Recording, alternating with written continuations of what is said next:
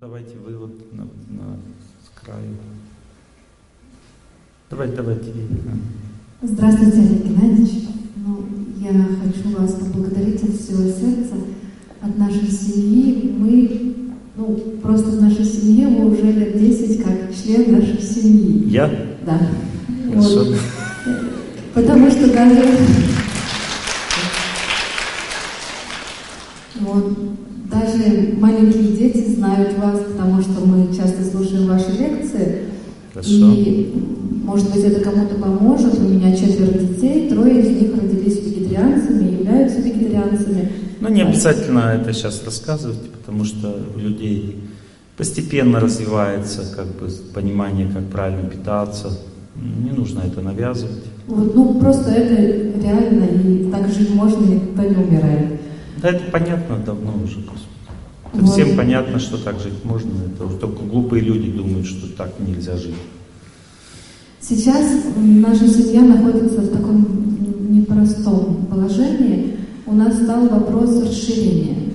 И мы... Еще пятого ребенка, да? Нет, квартирного. А, Ну хорошо. Вот, и мы хотим из города переехать э, тоже в город, но в свой дом.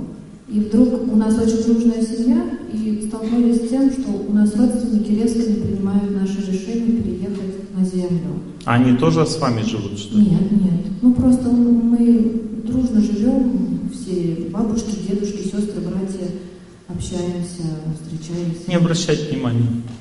То есть идти своим путем. Ну, вам это благоприятно сейчас переехать, у вас хорошо будет, а когда вам будет хорошо, они тоже смирятся с этим.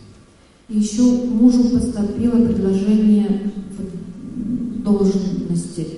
Стоит ему соглашаться или лучше отказаться? Или вообще мужчина может отказаться от должности, от повышения? М, хороший вопрос, это интересный вопрос. Сейчас я... А он... Почему вы меня спрашиваете об этом? Ну, потому что вы часто говорите о призвании мужчины, что мужчина это внешне, он должен развиваться. Я считаю, что он тоже должен развиваться. Погодите, дальше. стоп, он как считает? Он хочет принять эту должность или нет? Я думаю, он внутренне готов ее принять. Он хочет или не хочет? Видите, она хитрит со мной. Мгм. Отвечайте прямо на вопрос. Наверное, не хочет брать ответственность, боится ответственности. Нет, вы ошибаетесь. Вы сейчас глупите. Да, сто процентов. Потому что, ну, вот там, вот именно на этой должности, которую он хочет принять, есть опасность попасть под раздачу. Ну, то есть попасть под какие-то строгости государственные. То есть там не ответственность, а там, понимаете, сейчас такое время, что некоторые должности, они, ну, рядом стоят с уголовным наказанием там и так далее. Ну, то есть рядом, очень рядом стоят с тем, что можно сесть в тюрьму или попасть под, ну, какие-то серьезные наказания. И это даже не от него зависит, от того, что там было до этого.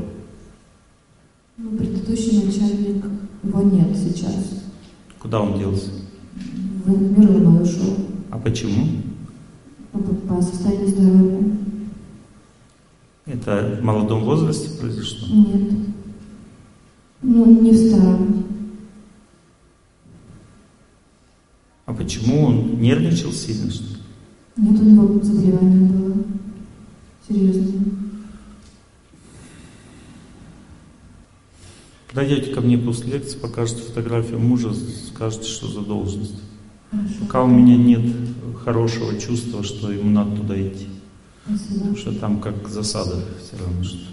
Но если я увижу точно его и еще должность, тогда у меня не будет сомнений уже. Благодарю. Женщине всегда надо, вот повышайся и повышайся, и все. То есть.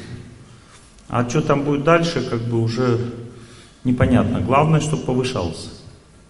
А он чувствует, он же живой человек, он понимает, где есть опасность, где нет, он не боится ответственности, он просто чувствует подвох. А вы его подстрекаете, это очень нехорошо, это вообще просто очень нехорошо. Потом сами же локти будете кусать. Так нельзя делать. А? Чего? На то, чтобы он шел туда, где опасность. Это опасно для женщины. Вы сердцем-то хоть попробовали понять, что там будет дальше? Вы просто чисто на ментале. Мужчина должен развиваться. А может развитие для мужчины наоборот туда не лезть? Иногда должность и ставят человека на какую-то должность, потому что там опасно, понимаете? Просто берут туда кого-то и ставят снизу. И человек попадает в засаду просто, понимаете? Потому что то, что до этого было, там нехорошо было. А он же не знает всех деталей. Его туда ставят и попадает он под раздачу просто и все. Будьте осторожны. Никогда не принимайте скоропостижных решений в жизни. Ну вот еще вот девушка один вопрос. Вот. Вы не тяните, вы когда смиренной станете, тогда я вас буду спрашивать. Сзади вот женщина с светлыми волосами. Вот девушка вот. Да. Да.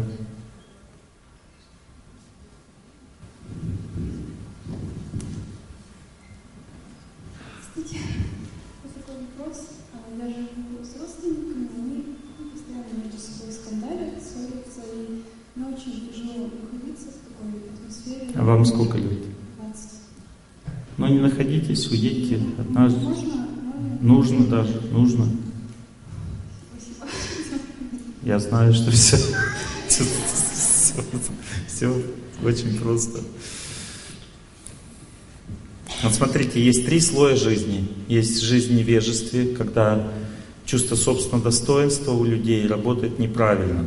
То есть они не могут служить, заботиться о людях. У них очень сильно проявлен внутренний принцип. То есть им кажется, что все, все должны делать так, как они хотят. То есть у них внутренний принцип такой непреклонный, очень жесткий. Э, чувство собственного достоинства очень эгоистично настроено. Этот эгоизм на самом деле идет от глубокого страха перед этим миром. То есть человек не развит в видении чистоты этого мира. И он постоянно, такие люди воюют со всеми. Идет скандал постоянный, нажим, диктат своего, непреклонность, категоричность. Часто такие люди находятся под влиянием алкоголя, или под влиянием каких-то дурных идей, то есть дурного общения, дурных взглядов по поводу правительства, страны там, и так далее. То есть очень негативный настрой на жизнь таких людей. И с такими людьми надо или дистанцию держать, или вообще жить отдельно. Потому что близкие отношения строить бесполезно. То есть их невозможно ни убедить, ни как бы доказать что-то, объяснить невозможно, потому что они погружены в невежество. То есть в этом сознании человек, разум человека не способен различать хорошее, плохое. То есть он просто вот погружен в это состояние и все. И человек такой, в таком состоянии может понять что-то только через страдания. Когда начинают страдания, он тогда трезвеет и начинает понимать, что он не прав. А без страданий он так и будет продолжать вот свое вот гнуть, вот в своем этом сознании находиться. Самое лучшее с такими людьми жить отдельно. Или просто не, не ждать от них. Если невозможно жить отдельно, не ждать от них ничего. Жить своей жизнью, выполнять свои обязанности, но ничего не ждать. Потому что если ты чего-то ждешь от таких людей, только еще хуже становится. Следующий слой жизни это слой жизни в страсти. Вот в деревне, кстати, люди живут в двух слоях. Они живут в благости и в невежестве. В деревнях много невежественных людей, потому что земля расслабляет. Это отрицательная сторона жизни в деревне. Земля расслабляет, человек становится очень таким расслабленным, угрюмым и начинает пить там и так далее. Потому что, в принципе, жизнь на земле проще. Вот люди, когда в деревне живут, там можно, в принципе, за лето на весь год себе запастись продуктов, там немножко одежды купить, и, в принципе, человеку особо ничего не надо.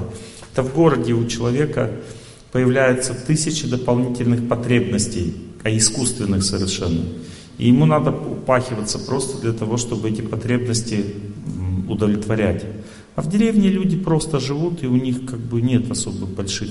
И поэтому иногда, так как духовной жизни нет у таких людей, они расслабляются чрезмерно и начинают пить. Ну, то есть не занятость, то есть пустое времяпровождение тоже разрушает жизнь. Но большинство людей в городе живут в страсти, то есть это второй слой. Три слоя всего. Невежество, страсть и благость. Люди в страсти означают очень сильное напряжение, очень напряженная жизнь, которая приводит к тому, что начинаются скандалы. Вот, допустим, со мной сейчас мы с женой общались, причина скандалов напряженная жизнь. Люди не могут, не могут наполняться чистотой, силой. Вот я сегодня два часа побегал вот здесь по лесочку, вот здесь рядом. 17 с половиной километров пробежал за два часа. И нормально. Я наполнился природой. Чувствуете, я такой отдохнувший, да? Или я уставший? Уставший? Вчера был, так я вчера после поезда сразу на лекцию, понятно? А сегодня, видите, отдохнувший, потому что я совершил аскезу, на природе побегал и наполнился природой. Организм как батарейка. Вот у меня сегодня батарейка заряжена на 95%. И все, как бы батарейка заряжена, можно читать лекцию, проблем никаких нет. Ну а если люди находятся в этом состоянии постоянно беготни, они не могут нормально жить. То есть они в постоянном напряжении, у них э, нет как бы возможности расслабиться из-за того, что неправильный образ жизни, и они в результате как бы постоянно страдают из-за этого, мучаются, срываются друг на друга. Такие трудности. Мужчина в напряжении становится злым, раздражительным, напористым. Мужчина в напряжении не может понять характер женщины, не может нежно себя вести, потому что для того, чтобы мужчине нежно, заботливо себя вести, он должен включить разум. Мужчина, когда он напряжен, он, у него есть только один способ общения с женщиной. Общение с женщиной это волевой способ. Он волевым способом решает с ней вопрос, потому что психика у женщины сильнее, характер эмоциональнее, и мужчине резко там, вот так вот с ней, чтобы она раз пугалась как бы, и таким образом ее как бы держать в руках как-то, ограничивать. Ну, то есть волевой какой-то стиль для мужчины единственно приемлемый, если он живет в напряжении. Если мужчина спокоен, расслаблен, он может эмоции женщины потерпеть. Потому что любые эмоции у женщины для мужчины это сильное напряжение. То есть ему нужно терпеть это все. Мужчина не может эмоции женщины воспринимать легко, как женщина женщину. Понимаете? Если женщина в напряжении живет, то она может с мужчиной вести себя только эмоционально. То есть она реагирует на него эмоционально очень. Отстань от меня там и так далее. Вот. То есть, почему? Потому что у мужчины очень жесткая такая психика непреклонная. И эта жесткость, она женщину напрягает. То есть ей так тяжело, он еще что-то хочет от меня. Вот. И она тоже в результате реагирует очень жестко. И люди вообще не могут даже друг с другом поговорить. И они потом идут к психологу, и психолог им начинает говорить, надо вот так, вот, вот так. И он не понимает, что основная причина этой вот такого поведения это просто отсутствие отдыха. Люди просто находятся постоянно в будущем, они постоянно хотят счастья, которое должно прийти через 20 лет, когда ипотеку выплатим, когда уже будем старыми. Ну, то есть они ну, просто даже не понимают, как правильно жить. То есть нужно волевое усилие человеку, совершить волевое усилие для того, чтобы прийти в настоящее время. Вот для того, чтобы мне сегодня побежать было с утра, мне надо было волевое усилие. Представляете, два часа бежать, это же не просто. Надо себя заставить. И как бы я совершил это усилие, потом раз меня расслабило. Ну, то есть так, так каждый человек должен жить. Нужно научиться совершать усилия туда, где, где принесет тебе счастье, понимаете? Но люди в основном, они не хотят счастье испытывать сейчас, потому что для этого надо свою судьбу принять. Вот для того, чтобы полюбить мужа, нужно принять его. Чтобы его принять, нужно для этого иметь энергию. Нужно, когда вот у жены хорошее настроение, она мужа принимает. Допустим, у нее день рождения, все любят, поздравляют, и она мужа обнимает, он такой напряженный, весь раз расслабился. Ну, то есть она сегодня его обнимает, потому что у нее свадьба, ой, э, день рождения, а завтра она будет его ругать. Потому что уже не день рождения, никто не хвалит, все плохо. Ну, то есть, понимаете, люди только готовы счастье одарить, если у них какой-то особый случай, если есть возможность быть счастливыми, они счастливые потому что там что-то хорошее произошло. И вот люди верят в то, что когда-нибудь придет счастье. Они, алло, как у тебя, все хорошо? все хорошо, и у меня все хорошо, ну хорошо. То есть люди просто, они хотят спокойной жизни, они думают, что это есть счастье. Большая квартира, есть работа, есть дети, хорошее здоровье, есть что покушать. Они думают, что это счастье. Это не счастье, это спокойная жизнь. Хорошо, хорошо, ну хорошо. Это спокойная жизнь, это не счастье. Счастье это когда человек победил судьбу, и он находится в состоянии глубокого удовлетворения. Вот это счастье. Когда человек способен понять природу близкого человека, его характер, это счастье. Вот загадка для мужчины, всегда женщина это загадка. Если он разгадал эту загадку, он ведет себя с ней правильно, и она расслабляется сразу, она начинает дарить ему любовь. Вот это счастье. Но для этого надо напрячься, то есть надо понять природу женщин, надо понять, где ключик. Разгадку понять. Разгадка именно в очень деликатном, таком добром поведении. И способности принимать первый эмоциональный удар, потому что женщина, когда начинает общаться, она всегда сначала сбрасывает эмоции. Сначала яд, потом нектар. Ну то есть, чтобы с тобой вести себя по-доброму, надо сначала свой негатив на тебе отдать. Женщина так устроена. Мужчина, он негатив не отдает, но он как бы у него такая защитная реакция. То есть, чтобы с ним общаться нормально, нужно сначала переварить его вот эту вот как бы полувоенную обстановку внутри. Надо сначала женщине поверить, что это не против нее, а просто он такой сам по себе такой полувоенный. Вот. И если она как бы приняла это, по-доброму к нему отнеслась, тогда в этом случае он расслабляется и становится хорошим человеком, добрым. На самом деле, а, мужчина внутри добрый,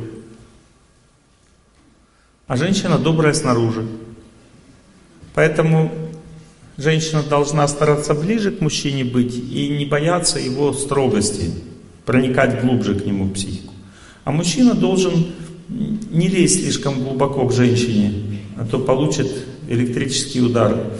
Вот. Надо как-то с ней аккуратнее себя вести, чтобы не трогать глубины психики, вулкан, чтобы не разбудить. Вот. Аккуратно, нежно, по-доброму, аккуратно. Если она как почувствует, что ее понимают, не, как бы не раздражают, то она не будет выпускать как электрический скат вот эти вот энергии. Но вообще большинство людей в городе, они верят в будущее и значит в удачу. На самом деле вера в удачу это самое, что ни на есть большая неудача. Потому что когда человек так настроен, никогда не будет иметь удачу, потому что он не заряжается, он все время разряжен и напряжен. И вот эта вера в удачу, она и настраивает на молитву людей тоже. Люди постоянно у Бога что-то клянчат, а надо просто Ему служить, кланяться мысленно, любить святость, чистоту, радоваться ей. Так относиться к Богу надо, к святым. А человек только увидит что-то святое, начинает что-то просить у него сразу. Это неправильное отношение в принципе, которое не дает удачу. И вот эта вера человека в городе, человек и живет в городе только для удачи. Он хочет развития, хочет счастья. И на самом деле, в конце концов, перенапрягается, рушит свою семью, рушит здоровье, потому что это тоже результат перенапряжения. Вот какой лес здесь красивый рядом с этим зданием. Но никто там не гуляет. Мы сегодня бегали два часа. За два часа мы встретили шесть человек всего, пять-шесть человек.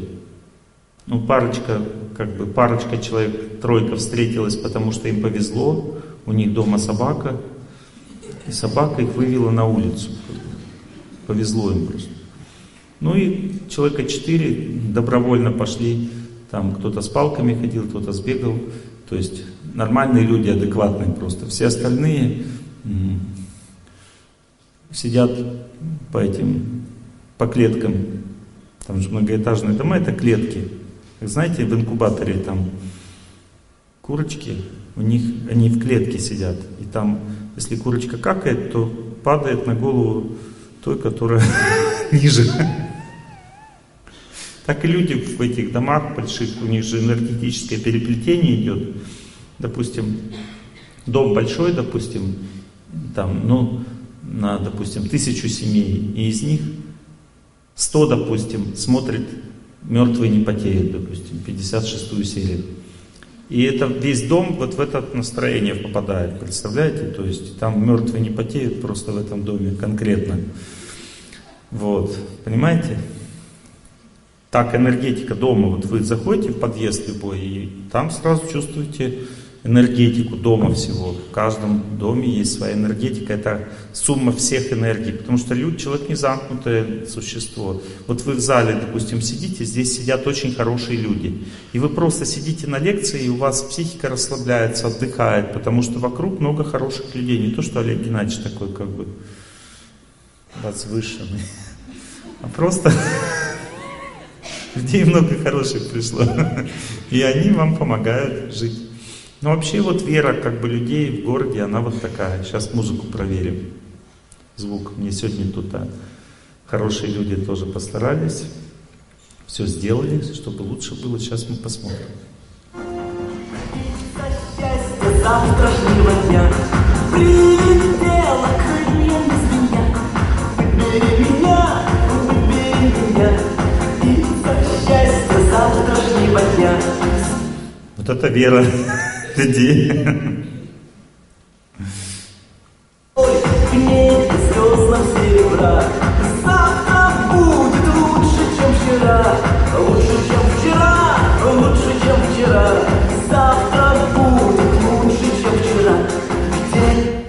Понятно система? Завтра будет лучше, чем вчера.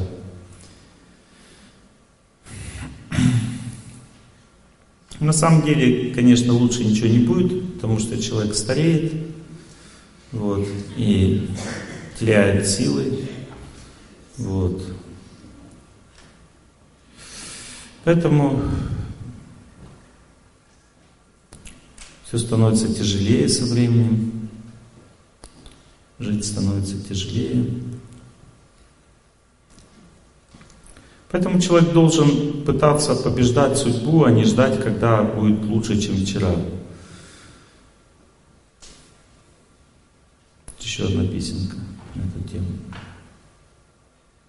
Эти песни всем нравятся так.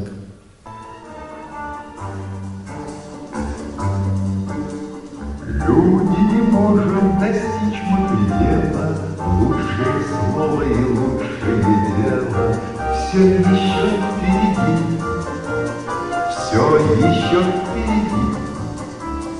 Самые звучные песни света, Самые лучшие девушка, где ты, Все еще впереди, все еще впереди. Все еще впереди, уже жена есть, все еще впереди. Вот такая это вот природа вот этой веры. Несчастье в близком человеке искать – это аскеза. Несчастье в своем работе искать – это аскеза. Несчастье искать в том, что у тебя есть в своем городе, в своей стране, в своей вере – это аскеза. Надо что-то новенькое. Понимаете, все еще впереди. Куда-то надо мотать все время.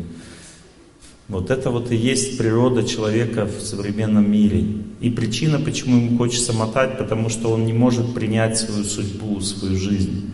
Он не может войти в свое сердце, потому что ну, контакт с счастьем идет через аскезу. Вот, допустим, для того, чтобы женщине счастье на кухне получить, надо промыть посуду. Промыла посуду счастье, понимаете? Для того, чтобы женой счастье получить, надо сначала проглотить ее негативные эмоции. Приглотил, получил счастье. Чтобы с мужем как бы в счастье войти, надо сделать смиренный вид. Сделала смиренный вид, получила счастье. А все это требует силы. И у человека нет силы, потому что он в беготне постоянно находится. И вся вот жизнь, то, что в городе окружает человека, ему силы не дают. Пища полусинтетическая, силы не дает. Дальше. Место природы, телевизор. Это вообще никакой силы не дает. Это просто вот развлекаловка, она не наполняет человека. Это просто самообман. Это все равно, что крысе, знаете, там электроды вживили, и ощущение сытости как бы ей дают электроды, а кормить ее не кормят. И ощущение сытости постоянно в голову идет, она, о, я сытая, я сытая. Вот. А жрать все равно же хочется, там что, ничего нет в животе. Вот так и человек тоже телевизор включил, он там искусственная жизнь происходит, то есть там вроде что-то происходит, и самое главное, чтобы был хэппи-энд. Ну, то есть самое главное в телевизоре, чтобы все закончилось хорошо, и человек когда все хорошо. И он, электроды у него в это время срабатывают, он думает, ну ладно, все хорошо, пошел спать. Вроде хорошо.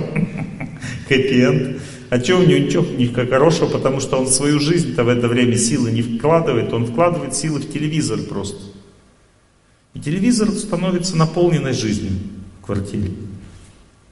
Самый живучий телевизор у него, жизнь, полон жизни телевизор вообще в квартире.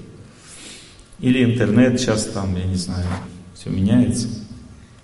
Но люди не могут общаться друг с другом, потому что нет сил. Вот этот диагноз главный, нет сил. Нет знания, что природа дает силы, нет движения, гиподинамия, нет э, правильного питания. Пища, вот, чем больше насилия в ней, чем больше химии, тем меньше она дает сил. Просто обычная зелень, проросшие зерна, взяли, прорастили на подоконнике зерна. Вот силы пошли сразу. Ничего платить не надо за это, просто они сами растут. Зелень, пшеница может прорастать сама легко. Чуть-чуть подсветили, там лампочку поставили где-нибудь в углу, и она вам вырастет за неделю вот такая. Взяли ее, перемололи, Зеленка получилась такая, выпили сладкий такой вкус, приятный. Вот человек сначала должен хотя бы с питания, больше зелени есть в городе надо, проросшие зерна. Больше даже готовят пищу люди, когда в городе готовят, там все пережаренное, переваренное. Нужно даже вот, допустим, взять, печь, пищу в духовке, крупными кусками нарезали, маслица добавили и выпекли в пищу. В духовке, когда едешь, она дает психическую энергию, она бодрит человека. Понимаете, если пища вся пережаренная, переваренная, в ней энергии не остается, и она поэтому гасит человека.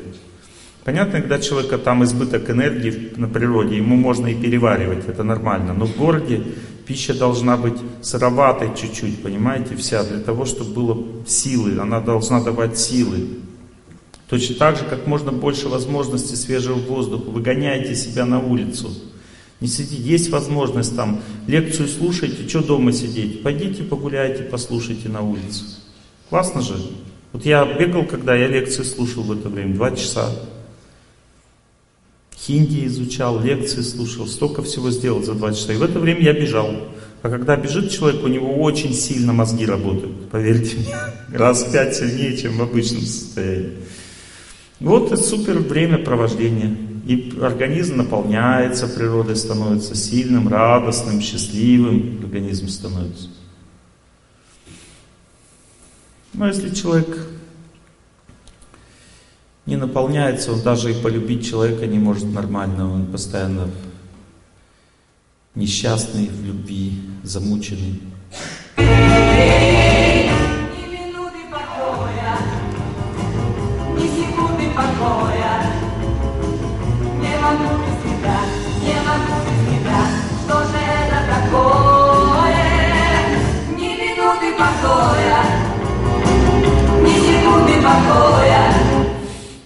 Надо учиться быть самим собой счастливым. Ни секунды покоя. Кайф от кого-то почувствовал, и все, ни минуты покоя, ни секунды покоя. Ты учись быть самодостаточным. Понимаете, когда люди не могут быть самодостаточными, они начинают деградировать. Мы когда на лекцию сюда шли, мы встретили трех ребят 12 лет, вот с такой бутылкой пива. Ну и морды у всех красные, вот, и мозгов никаких нет. И ну то есть, я посмотрел на их судьбу, увидел страшные судьбы, просто страшные. Причина невежества, непонимания, как, где счастье находится. В этом нет счастья никакого. В этом, это в такой жизни полу. Когда человек выпивает, он на самом деле в это время он, э, его, его психическая энергия, она становится нечеловеческой. Потому что человек может, ну, человеческая форма жизни предназначена для победы над судьбой. Человек реально может быть счастливым, если он сегодня что-то сделал для своей победы над собой. И он реально становится удовлетворенным, счастливым. Но если человек не хочет побеждать свою судьбу, он тогда выпивает. И что происходит, когда он выпивает? Его психика становится счастливой. Но это счастье похоже на счастье животных. Потому что животные счастливы, потому что у них не работает разум. Они не понимают, что с ним происходит. Там его курочку как бы завтра должны зажарить, она бегает счастливая, она не чувствует судьбы своей, понимаете? Человек чувствует. Он не согласен с тем, что завтра может быть хуже. Он чувствует, у него есть предчувствие, что может быть беда у человека. Но если человек выпивает, у него не будет этого предчувствия. Он теряет полностью понимание опасности. Мне задали вопрос, может ли человек не погибнуть все-таки, если он вот погиб. Может, у нас есть волны жизни, у нас есть волны, то есть такие периоды, есть опасность для жизни, есть бывают периоды. У меня тоже такие периоды бывают, но я их чувствую. В это время начинаю молитву там и так далее, раз, проходит эта ситуация. Потом следующий период, через какое-то время может быть. Любой человек, который ведет правильный образ жизни, у него развивается способность понимать свою судьбу. Он начинает чувствовать опасность, избегает ее. Сначала это неосознанно происходит, потом осознанно со временем. Это не то, что есть сверхспособности какие-то, это не сверхспособности, это просто правильная жизнь, правильный образ жизни. Человек, который правильно начинает жить, он лучше начинает ориентироваться в своей судьбе, лучше понимать, с кем общаться, с кем не общаться. Поднимите руку, вот кто лекции слушает уже там года два, и вот начали чувствовать, как жить, что делать. Появились, вот куча народу, пожалуйста. И это будет дальше развиваться. Это признак развития личности. Понимаете, человек должен быть развитым, тогда он будет счастливым. Но человек, который выпивает, интуиция до свидания. В пьяном состоянии невозможно понять, что будет дальше. Человек рискует своей жизнью в этом состоянии, потому что он не знает опасности, не чувствует. Он не понимает, с кем общаться, с кем не общаться. То есть у него нет разбора. И поэтому самое главное в жизни семьи это подняться из невежества, вырваться с этого состояния. Как это сделать? Женщина должна первое это делать, потому что женщина сердце ближе к Богу. Она чувствует опасность сильнее, чем мужчина. Сильнее это чувствует. И она должна учиться молитве и так далее. Если мужчина, допустим, включился в работу над собой, он должен тогда первый. В общем, первый тот, кто пришел на лекцию. Кто включился, тот и первый. Но чаще всего включаются женщины. И мужчину раскачать очень сложно. Нужно несколько лет молиться, работать над собой, с ним разговаривать, как бы постепенно его раскачивать. И мужчина постепенно растормаживается, потому что психика у мужчины очень тугая на самосовершенствовании. Но если мужчина пошел работать над собой, он уже не остановится. Ну, женщина периодами, она то включилась, то выключилась. Она легка на подъем, но ей нужен энтузиазм, ей нужна поддержка, помощь. А мужчина, он сам себя может поддерживать, но ему нужно сначала понять, что это надо. И вот это вот понимание приходит с большим трудом в жизни. То есть он раскачивается, какое-то время раскачивается, ему тяжело. И потом раз, когда раскачался, его уже не остановишь. И женщина, как я говорю женщине, надо толкать поезд. Мужик это поезд. То есть он как бы может ехать, но чаще всего стоит на запасном пути.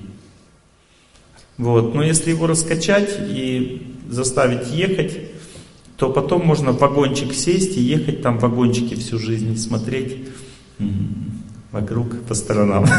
То есть, когда мужчина поехал, то женщине не надо уже париться, она просто спокойно живет рядом с ним и испытывает счастье. Чего женщина, в общем-то, и хочет. Она для этого родилась. Она не родилась для того, чтобы локомотивы толкать. Но вот судьба так устроена, что ничего не сделаешь. Приходится так вот жить. И вот в этом заключается смысл жизни в мегаполисе. Самое главное понять, что на все нужны силы, а силы берутся от правильного образа жизни. И человек в мегаполисе сначала начинается включаться вот в эту правильную жизнь. Не жалейте сил, времени на то, чтобы учиться правильно жить. Колоссальный результат от этого будет. Если вы поймете, что вам не хватает просто силы в жизни, не поведения мужа там, не просто сил не хватает, то это будет 50% успеха в жизни. Вот начнете гулять на улице, начнете есть зелень. Почему зелень? Потому что зеленая пища, она уравновешивает больше всего психику. Это самая спокойная пища на земле. Особенно тушеная зелень. Есть, допустим, шпинат, есть лист салата, есть амарант, вот это зелень. Ее когда, ну, амарант в магазине не продают, но зато его легко выращивать. То есть он может просто на подоконнике там целые джунгли быть. Понимаете, его срезаешь, тушишь и кушаешь психика сразу становится железной. Если человек ест такую пищу вечером, то он точно будет спать нормально, потому что нарушение сна это бич городов. Понимаете, даже просто чуть-чуть выше живешь, чем положено, уже спать тяжело. Сон нарушается даже у того, кому это не положено по судьбе, понимаете? Ну, то есть, потому что сон дает земля, а с землей контакта нет у домов. Даже если человек первый этаж, там еще подвал снизу, Понимаете, то есть контакта с землей нет. В результате сон страдает. Даже если лесной массив рядом, человек живет, и у него тоже будет хороший сон. Даже на высоких этажах. Но чаще всего ни деревьев нет, ни земли. Человек в воздухе живет в горке. И поэтому у него страдает отдых в целом и сон. А зелень, зеленая пища, она увеличивает отдых и она расслабляет, снимает напряжение. Это естественная пища, которая лечит вот эти болезни больших городов. Это болезни суставов, аллергии, то есть это болезни перенапряжения. Это суставы, аллергии, головные боли, это нарушение цикла у женщин, вот, психические срывы у мужчин или вредные привычки. Это все болезни перенапряжения. Астма, простуды часто тоже болезни перенапряжения. И лечатся эти болезни с помощью, одно, один из элементов лечения это зелень. Зеленая пища. Просто чем больше, 50% зелени в рационе, и у вас вот эти все болезни начинают проходить. Потому что организм расслабляется от нее. Можно свежую, часть свежей, часть тушеной. Тушится очень просто зелень. На медленном огне водички наливаете. И она, не надо ее доводить прямо до такого состояния, чтобы там каша была. А просто вот листочки остались, но они мягкими стали. Вот они стали мягкими, можно добавить масло туда, соли, там специи и кушать, как тушеные овощи, может с овощами с тушеными смешивать, есть эту тушеную зелень. Сначала вы подумаете, невкусно, потом понравится вам, и будете ее уплетать за обе щеки, потому что она дает здоровье. К любой пище человеку надо привыкать какое-то время. Ну, обычно там месяц максимум, все. Можно добавлять туда нори, вот это вот, как, ну, чтобы был рыбный вкус, к которому мы привыкли, люди привыкли к нему, поэтому им нравится. Ну, а так сама по себе зелень. Я вот дома, когда приезжаю домой, у меня 50% рациона это тушеная зелень, потому что я после поездки сильно напряжен, и мне нужно расслабляться, снимать напряжение, иначе потом не восстанавливаюсь. И я что делаю? У меня есть огород, я там, у меня растет лебеда, причем лебеда и амарант. Причем это сорняки, они сами разрастаются, они такие высокие, амарант вырастает, такие у них есть культурный амарант, такие красные цветы, такие ну, большие такие, метелки такие получаются. Вот это растение, представляете, его сажают как цветок просто, потому что красные метелки большие такие, пушистые. Вот. А он на самом деле очень полезен именно листья, а не вот эти вот метелки, листья у них. И причем в молодом возрасте, когда он только начал расти, листья распушаются, вот так их надо срезать, они потом опять растет, срезать опять растет, так до бесконечности. Ну, то есть он живучий очень. И лебеда тоже, она у меня по огороду разрослась. Лебеда-то знаете, что такое? То же самое, вот она тоже очень вкусно, то есть молоденькая зелень или листья у большой лебеды, листья просто берете и тушите. Вот тоже очень вкусно. Это не то, что вот давиться надо, прям реально очень вкусно, как шпинат тушеный, такая, такой же вкус у лебеды, у амаранта. Вот у меня на огороде эта лебеда разрослась, и соседи думали, что это конопля. Потому что она такая же высокая, как бы растет. И смотрит, я такой веселый, все время такой счастливый, здоровый. Думаю, там долбанный хожу. Потом одна соседка меня спросила и говорит, «А вы это, курите анашу? Я говорю, нет, я говорю, кандидат наук, я доктор. Это лебеда, я говорю, зелень ем просто. Она, а,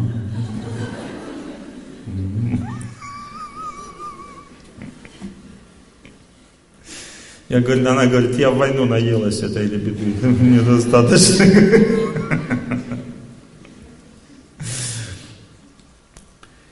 Зелень – это самая полезная пища на земле. Если человек ест зелень, он продлевает свою жизнь, продолжительность жизни увеличивает. А к старости человеку вообще лучше одну зелень есть. И он вообще будет не болеть, отлично себя чувствовать. Возраст после 60 можно вообще одну зелень есть. Свежую, тушеную. И супер будет состояние, вообще болеть не будет. Я сейчас маму к себе перевожу, как бы, она рядом со мной будет жить. Я ее заставлю одну зелень есть. Мне будет восстанавливать свое здоровье. Что-то бубните, что такое? Вот. Таким образом. Что касается личной жизни, отношений, то в этом вопросе очень также важно понимать, что такое любовь, что такое характер мужчины и женщины вот в этих вопросах разобраться, потому что часто люди попадают в засаду. Они не понимают, что вот, вот это ощущение счастья, наслаждения, которое я испытываю от человека, это не любовь. Это не любовь. Это эгоистическое чувство, которое сначала, когда люди встречаются, оно может жить какое-то время, потому что батарейки более-менее в отношениях заряжены. Но когда они разряжаются, то наслаждение от человека само по себе становится слабее. У всех людей всегда. Не думайте, что вам не повезло, там у вас что-то кончилось, любовь. Вот. Она не кончается, а просто сам подход неправильный, потому что люди думают, что если они балдеют кого-то, значит мне с ним не надо жить, мне кто-то другой нужен, кого я буду балдеть. Надо понять, что эта энергия любви просто эксплуатируется. Человек хочет, ничего не делая, балдеть, наслаждаться жизнью. Это неправильный подход в жизни в целом. Запомните, если я чего-то жду от человека, значит, это его напрягает, и он будет злиться просто. Вот, допустим, если я сейчас буду ждать от вас, чтобы вы меня слушали, начну ждать, вы сразу напряжетесь. Понимаете? Потому что я должен просто вам давать любовь, давать знания. И тогда вам будет хорошо на лекции. Но если я начну вас спрашивать каждые пять минут, вам лекция нравится? Вам лекция нравится? Сразу, ну, вам будет неинтересно, потому что это неправильно. Это неправильное, в принципе, понимание любви. Любовь означает дарить, дарить, дарить, дарить. Понимаете? Но чтобы дарить, не надо ждать ничего. Ожидать не нужно ни от чего от людей. Тогда ты сможешь дарить. А люди в личной жизни, понимаете, когда от близкого человека счастье идет таким напором сначала, человек становится зависим от этого счастья. Почему он как бы не минуты покоя? -то? Потому что он стал зависим, понимаете, он не может сам себя счастливым делать. Он стал зависимым, и люди все ждут счастья от близкого человека. А это ожидание означает скандал, потому что я жду, а ничего не приходит. Допустим, муж пришел с работы, жена смотрит на него. Ну что, счастье мне будешь дарить? Нежность ко мне, ласка, внимание будешь? А он смотрит на нее и думает, ну что ты будешь мне на шею бросаться? Любить меня будешь, расслаблять будешь меня? Нет, кормить? Там и так далее. Понимаете, то есть каждый ждет своего. И вот это ожидание от близкого человека приводит к скандалу всегда. И ожидание есть у всех. Вы скажете, а я от него ничего не жду. Нет, вы ждете, просто не знаете об этом. Если вы ничего не ждали, и ругаться тогда нечего. Вот, вот допустим, я ничего не жду от жены, допустим. Зачем мне с ней ругаться? если я ничего не жду. А если вы ругаетесь с женой, обижаетесь на нее, злитесь, значит ждете. Так вот, знаете, ожидание от близкого человека является главной причиной конфликта всегда. Ну вы скажете, как вообще не ожидать? Ну, любовь же взаимная, нужна взаимность в любви. Так вот, знаете, что взаимность в любви нужна там, где есть бескорыстие. А бескорыстие есть только у святых людей, у Бога. Поэтому человек за бескорыстием, за взаимностью ходит в храм. Он приходит туда и чувствует там чистоту. Или за бескорыстием, за взаимностью он идет и делает добрые дела просто, понимаете? И тогда он становится счастливым. Вот, допустим, ты птичек корми, они всегда будут взаимными, потому что ты приносишь им счастье, они радуются и тебе его отдают. И ты будешь всегда рад, глядя на них. Но если ты хочешь, чтобы близкий человек тебе приносил счастье, надо просто ему отдавать и ничего не ждать. И в какой-то момент он становится благодарным. И вот эта благодарность, она дает возможность ему слушать тебя. Потому что благодарность открывает ушки. Человек не может не слышать. Если он благодарен кому-то, он не может не слышать. Поэтому я стараюсь не разговаривать, не отвечать на вопросы тех, кто первый раз пришел на лекцию. Потому что они меня не знают, они мне не благодарны. Поэтому они меня не слышат. А если человек слушает лекции там пару лет, допустим, я ему что-то рассказываю, он очень внимательно слушает, все впитывает в себя и все понимает, то, что ему говорит. Благодарность заставляет слушать, поэтому воспитывать близкого человека, пока он не благодарен тебе, бесполезно. Также бесполезно и держаться на дистанции от него, пока он тебе не благодарен. Так одна женщина мне говорит, Олег Геннадьевич, я от мужа отстранилась на неделю, к маме поехала, он говорит, позвонил мне, говорит, ты еще на неделю останься, я так отдыхаю. Отстранилась. Так она его замучила, потом поехала к маме еще. Страница означает, что ты добрые дела сделала, а он неблагодарно себя ведет. Ну тогда побудь немножко в стороне.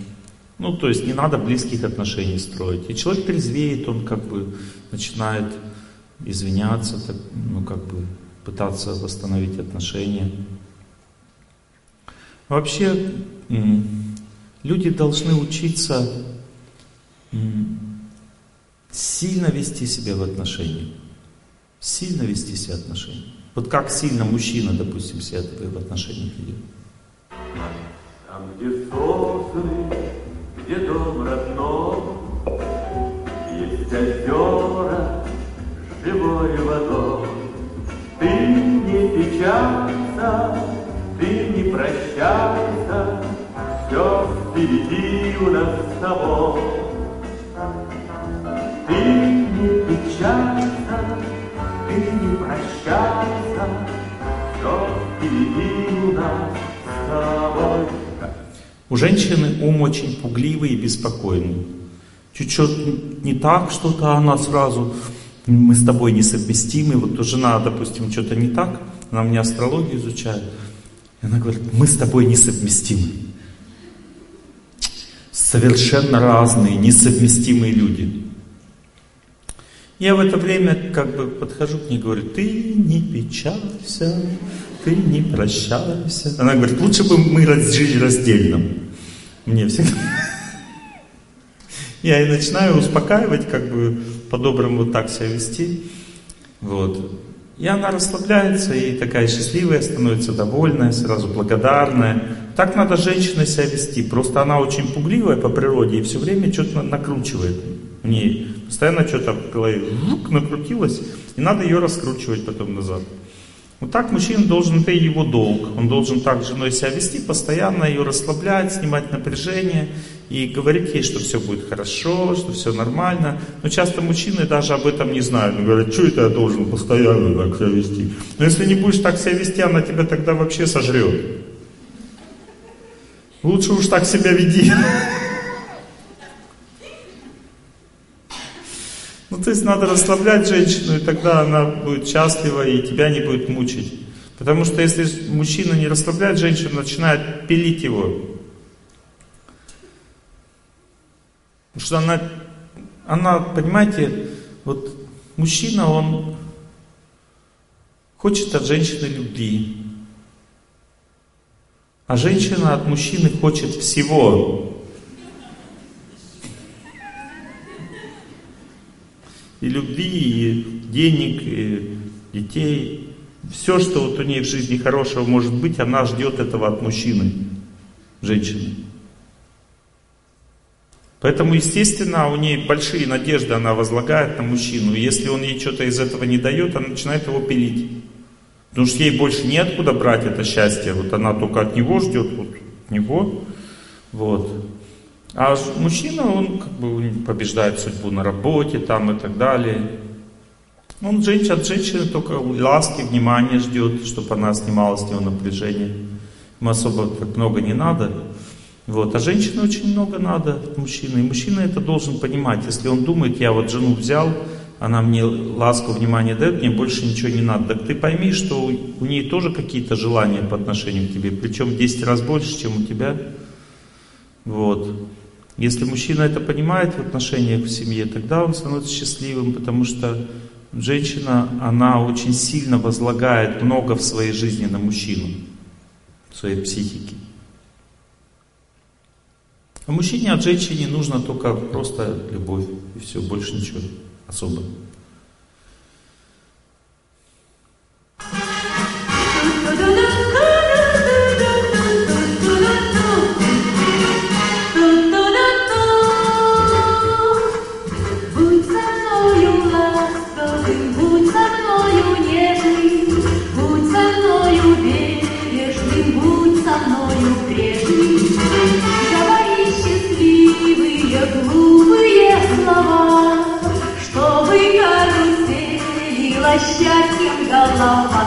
Чтобы было жарко, даже и чтобы лишь от смеха появлялись слезы.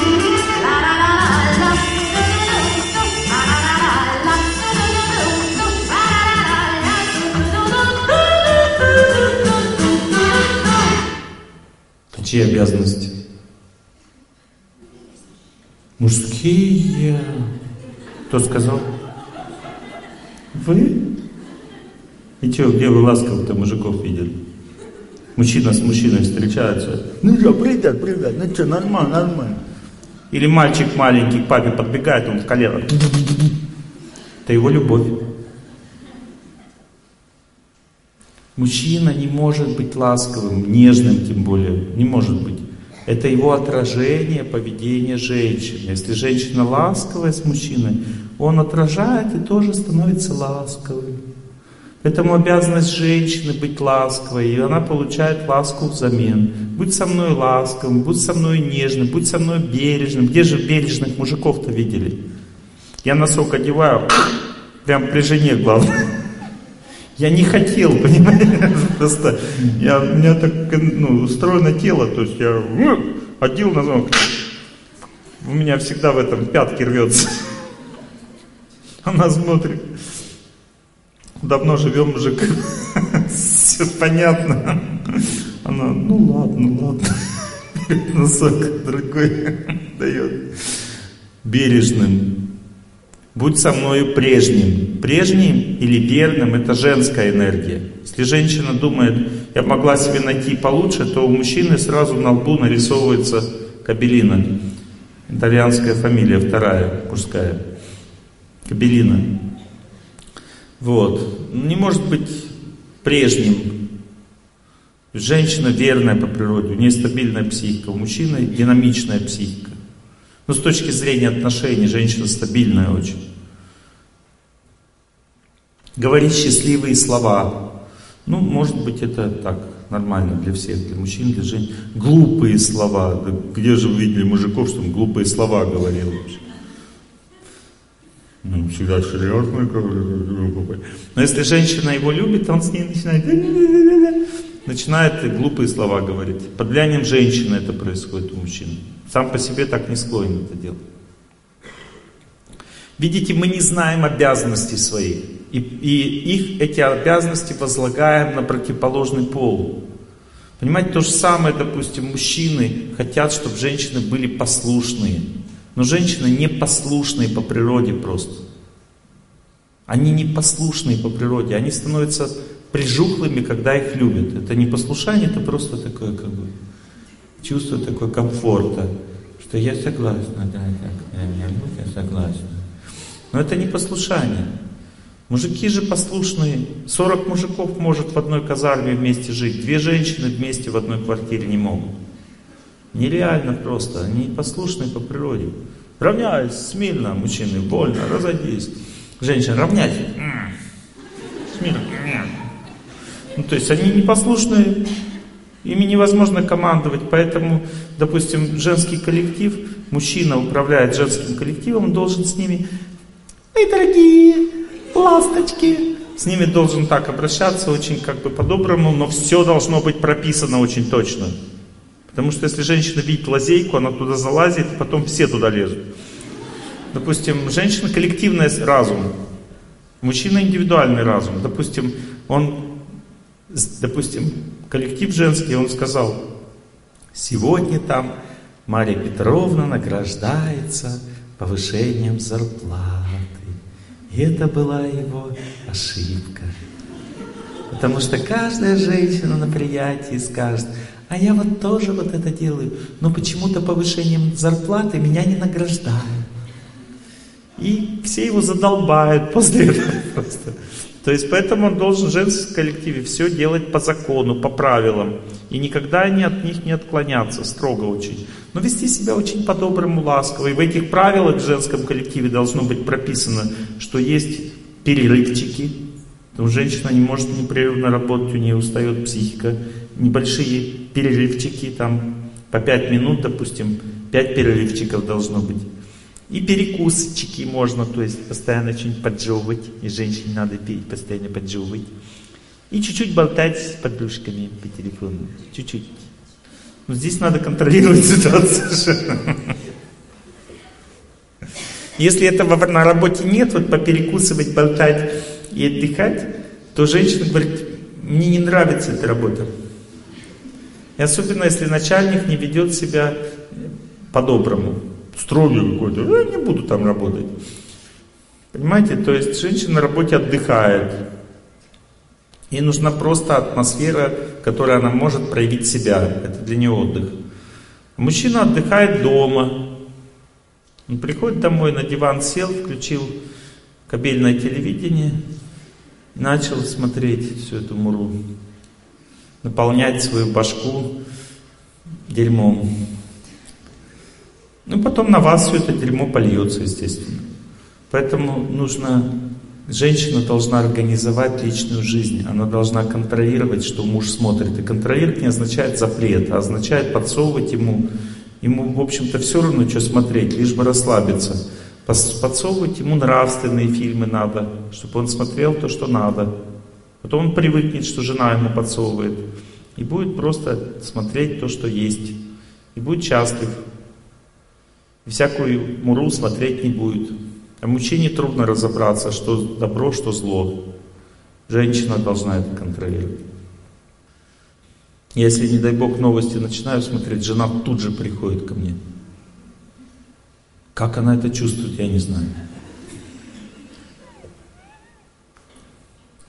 Таким образом, надо понять, что мы часто переносим на близкого человека свои обязанности. Мужчина должен очень смиренно относиться к женскому характеру. Потому что женщина не управляет своим характером, поэтому она замуж выходит, чтобы хоть кто-то управлял. Ну, то есть она не управляет, она не может справиться своими эмоциями, мыслями, что-то в ней в голову залезло, и это ее душит, то есть она напряжена очень сильно. Вот. И ей нужно постоянно, чтобы кто-то ей успокаивал и что-то советовал. Вот. И мужчина должен это делать. Он должен очень смиренно, всегда женщина рядом, если она там, «А, надо сказать, да, да, да. Ну, то есть успокаивать ее, чтобы она расслаблялась. И когда мужчина смиренно себя ведет, женщина становится послушной рядом с таким мужчиной, потому что она чувствует защиту, чувствует, что она как бы вот, ей спокойно рядом с этим человеком. И когда ей спокойно, она расслабляется, становится послушной сразу. Таким образом, но если мужчина просто априори хочет, чтобы жена была послушна, да она не будет потому что она не послушная по природе. Понимаете? То есть нужно вот эти все вещи разбирать. Или часто мужчины любят женщину в очень жестком стиле, такие научения ей читать. Женщина вообще в принципе не может переносить грубый тон. Просто не может. Ни одна женщина вообще не может грубый тон переносить. У нее клинят мозги сразу. То есть она у нее очень чувствительный ум по природе, разум, и она как бы, она даже слышать ничего не может, у ней, она перестает понимать, что ей говорят вообще, если строго очень. Поэтому женщине надо все объяснять по-доброму, даже девочке маленькой. Девочку нельзя ругать, жестко так ругать, она не понимает. Ее, она напрягается и ничего не понимает, просто плакать начинает. Не надо объяснять, она все поймет, потому что у женщины психика очень ну, тонкая, быстро воспринимает истину. Если с девочкой сесть по-доброму и объяснить, она все поймет, и, и даже если она не будет делать так, как надо, она все поймет. Но у мальчика все наоборот, или у мужчины. Часто женщины, муж говорит, ну не пей. Ну это, понимаете, как об стенку кирпичом. Даже не горох. Понимаете? То есть вообще, то есть слова на мужчину вообще никак не действуют. Или мальчику, допустим, вы говорите, когда будешь учить уроки, это бесполезно, понимаете, надо взять руку и просто его повести, посадить за стол.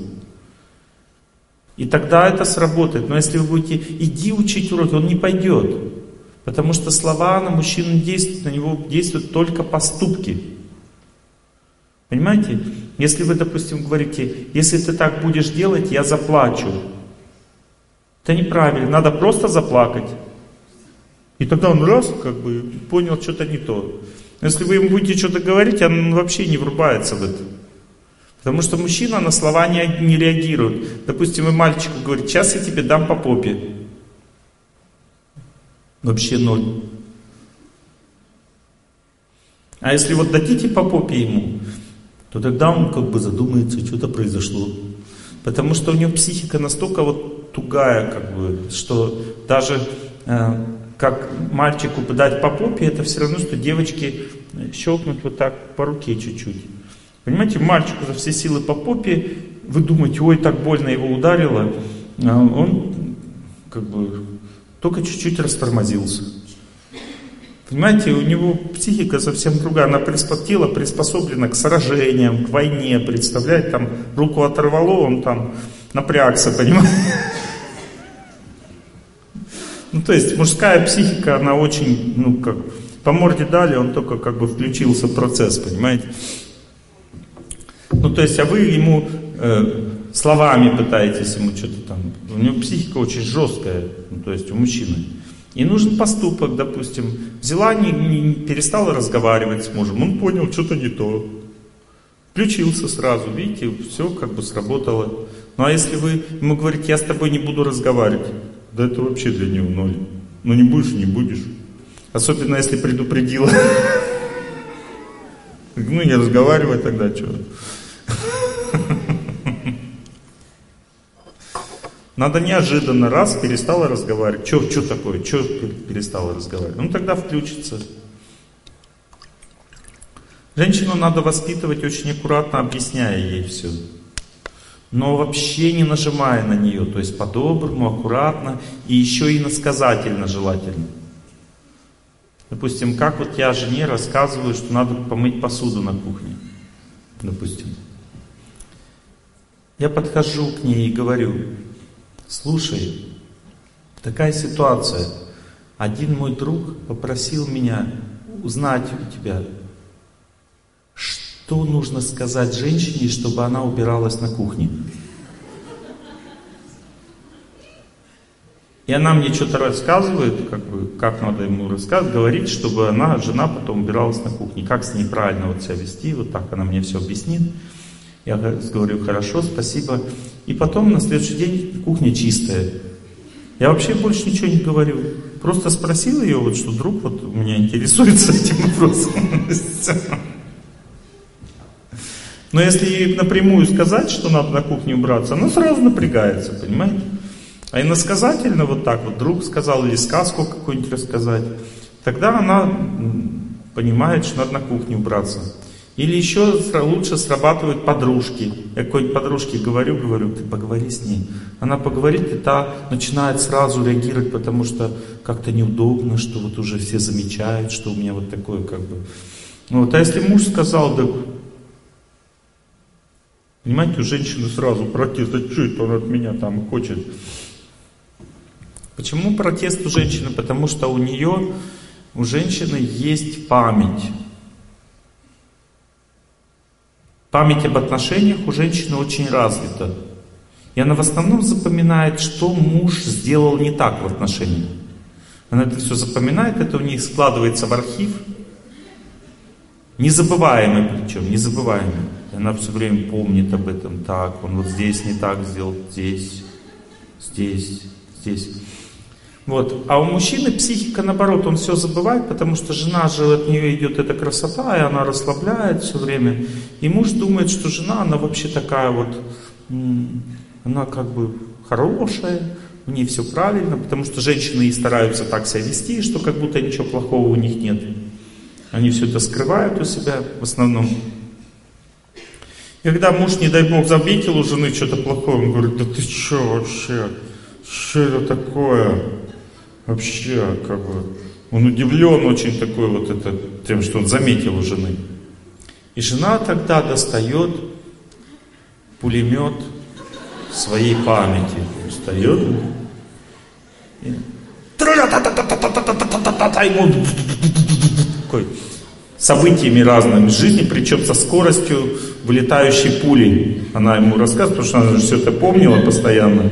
И тут он мне говорит, что я не права. Вот, и она как ему нахлобучит только все, что она там помнит. Вот, и он такой, говорит, все, все, все нормально, я все понял. И поэтому в личной жизни мужчины все так устроено, что мужчина всегда не прав. Если вы дойдете, допустим, придете к знакомым, друзьям, к наставнику, поговорить о личной жизни – то мужчина всегда не прав. Если, допустим, у вас скандал, на чьей стороне будут дети? На стороны мамы, потому что мама хорошая, что ты ее обижаешь? Собачка на чьей стороне будет?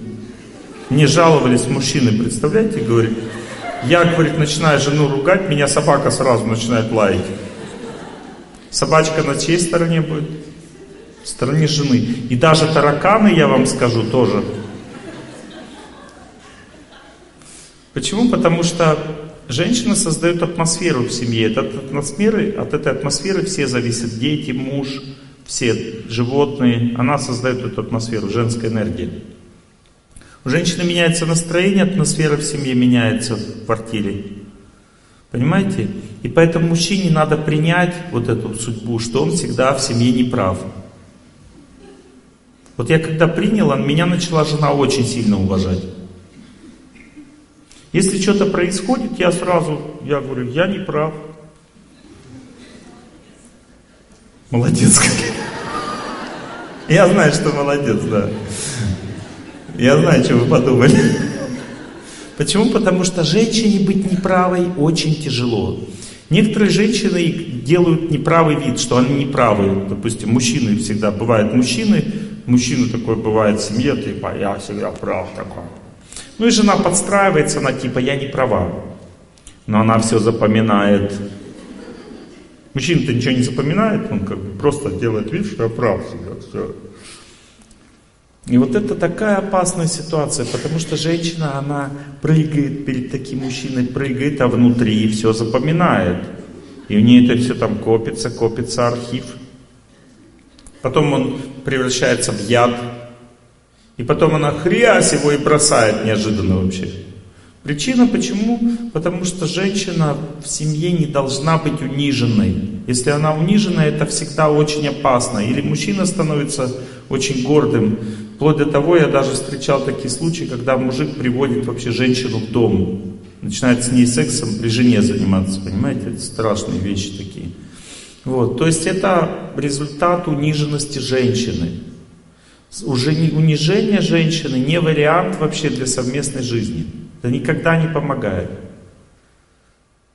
Конечно, униженный мужчина тоже нехорошо, но по крайней мере, женщина, она чувствует, что мужик унижен, и надо как-то из этого выходить, из этой ситуации. Она может как-то себя на место ставить в отношениях, не давать мужику сломаться совсем. Ну вот часто мужчины ломают женщин и не понимая, что психика женщины, она не способна сама по себе восстанавливаться, если ее не поддерживать. Поэтому часто я видел много, кстати, большинство разводов идет по вине женщин, а не мужчин, как ни странно. То есть причина разводов чаще всего заключается в том, что женщина перегорает в отношениях, то есть она унижается, сначала прыгает на задних лапках, потом дальше мужик наглеет, она начинает это все копить внутри себя, и потом у женщин так устроена психика, что она может в какой-то момент просто у нее рушится вера в отношения. Она когда не может, не верит уже в эти отношения, она уже не может с этим человеком жить. И там нет никакой логики, и объяснить, доказать ничего невозможно, потому что она просто не может все. И тогда ей нужно там полгода жить отдельно, чтобы вернуться к этому человеку. Часто женщины, когда у них разрушилась вера в отношения, они просто уходят. И это очень большая ошибка. Надо обязательно остаться в отношениях, просто пожить несколько месяцев отдельно, и вы увидите, что вам захочется вернуться назад. И это очень важно для женщин делать именно так, потому что женщине э, надо сначала отвыкнуть от человека, на это уходит где-то год или два. Потом дальше надо стать красивой, на это еще пару лет уходит. То есть женщина, которая разрушила свою семью, ей еще надо за это раскаяться, на это тоже время уходит. Она фактически только через 4-5 лет может себе нормального человека найти, понимаете? А чаще всего она не дожидается и просто начинает с женатым гулять. И тем самым еще хуже себе судьбу создает. Потому что если она с женатым гуляет, то вообще просто так Бог ее наказывает, что она может вообще одной остаться. Поэтому женщине очень важно не уходить от человека, потому что есть еще одна причина. Она заключается в том, что мужчина в отношениях очень динамичен. Он сегодня вот тупой, совсем ничего не соображает, кажется, что он непробиваем. На самом деле это просто так устроена психика, что у мужчины характер, он как айсберг, то есть он тает, тает, тает долго, потом раз перевернулся, и он начал вести себя прямо противоположно, то есть, ну, мужчине нужно много времени, чтобы это понять, как вот именно правильно себя вести. Женщины часто думают, что он как бы не может вообще в принципе быть другим. Женщины часто думают так. Потому что они сами по себе не могут, сами женщины не может быть другими. Им Бог дает самое лучшее с самого начала в характере. И они примерно более-менее хорошие женщины. У них правильная как бы наклонность в семье, взгляды, более чистое восприятие личной жизни, чем мужчины. Вот. И поэтому ей не надо особо меняться, ей надо, чтобы ее понимали просто. Если женщину понимать, то она начинает вести себя хорошо в личной жизни. Но мужчина должен меняться в личной жизни, потому что и у него есть такие возможности. Он может меняться, если его растопить любовью, то есть заботиться, служить им, быть строгой, тоже строгость нужна в отношениях.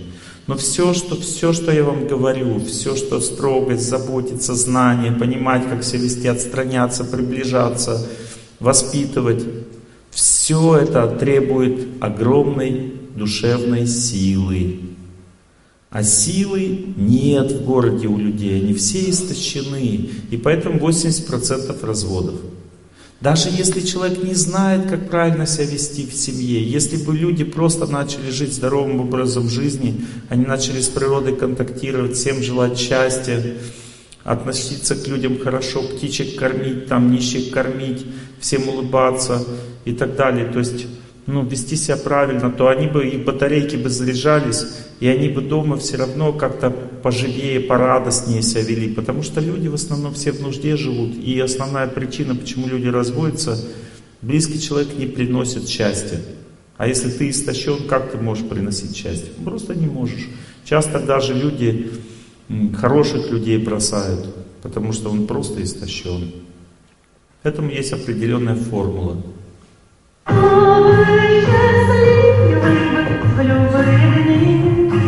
Свою любовь беречь мы так должны.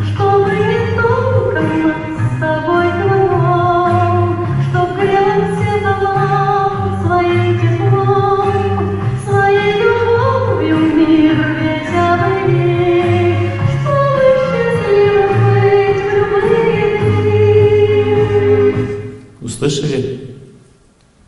Надо растормозиться. Люди, когда начинают личной жизнью жить, их эгоизм, совместный эгоизм означает сильное желание счастья от близкого человека. Он обволакивает, люди теряют контакты с родственниками, с друзьями, начинают погружаться друг в друга, потом начинают погружаться в своих детей и так далее. И очень замкнутая такая отгороженная жизнь. Человек должен учиться в личной жизни разорвать этот порочный круг и как бы если вы хотите, чтобы на площадке была хорошая атмосфера, есть очень хороший рецепт. Я это видел своими глазами, как моя жена это делает. Она взяла, позвонила к соседке, говорит, я не знаю, как пирожки делать вот по такому рецепту. Та ей раз что-то сказала, она сделала, ей еще принесла, подарила. Через полгода мы просто случайно с соседом на площадке встречаемся, он не улыбается. Пирожки вспомнил. Понимаете, то есть просто кормить соседей э, с любовью, что-то угощать их, понимаете. У нас сегодня праздник, покушайте, пожалуйста. У нас такая традиция, чтобы все попробовали тортик. И все будут довольны, потому что что это разве плохо, когда тебя угощают? Это же супер. И, и все будут улыбаться.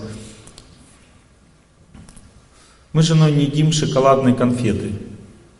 А мне часто дарят шоколадные конфеты. Я когда в Москве жил, на пятом этаже, там не было лифта. Это была удача в этом доме. Все ходили по лесенке, встречались люди. И мы там положили коробку конфет, открыли ее и написали «Для вас». Первый день никто не взял, потому что побоялись, что это отравлено. Мало ли что там, конфеты, может эксперимент какой-то, что его знает. Но в один прекрасный момент, и там пару дней коробка конфет простояла. В один прекрасный момент какой-то ребенок, видно, пробегал один, без мамы. Ну, а дети видят конфеты, не хватают и едят. И пару конфеток там пропало в этой коробке. Через три часа там вообще ни одной не осталось. То есть смели все конфеты. И потом мы когда коробки ставили, то есть полчаса и ничего нет, все съедали. Ну, то есть потом кто-то цветок туда поставил, поставил кружку с водой. И она всегда была с водой кружка. Люди проходили, поливали цветок. Цветок начал там расти. И знаете, когда вор заходит в такой подъезд, где цветы растут на подоконниках, конфетки стоят, он там никогда грабить не будет. Знаете почему? Потому что когда подъезд наполнен любовью, он знает, что люди на него сообщат в милицию. Он знает, что люди друг друга защищают, потому что здесь как семейная атмосфера такая. Поэтому такие дома защищены, понимаете, удача там в них. Можно даже двери не закрывать, никто не, не зайдет. Поэтому люди должны учиться жить вот так, они должны объединяться, должны любить соседей друг друга, всем желать счастья, прощать, собачкам улыбаться соседским, они не будут какать у вас тогда на пороге. Они так метят территорию, чувствуют враждебное настроение, раз написали вам на коврик собачка. Хозяин не досмотрел, она раз написал. Почему? Потому что у вас плохое отношение к соседу, а собачка это чувствует. И она пометила территорию, поменяла ваше отношение. То есть у них хорошая энергия пошла уже.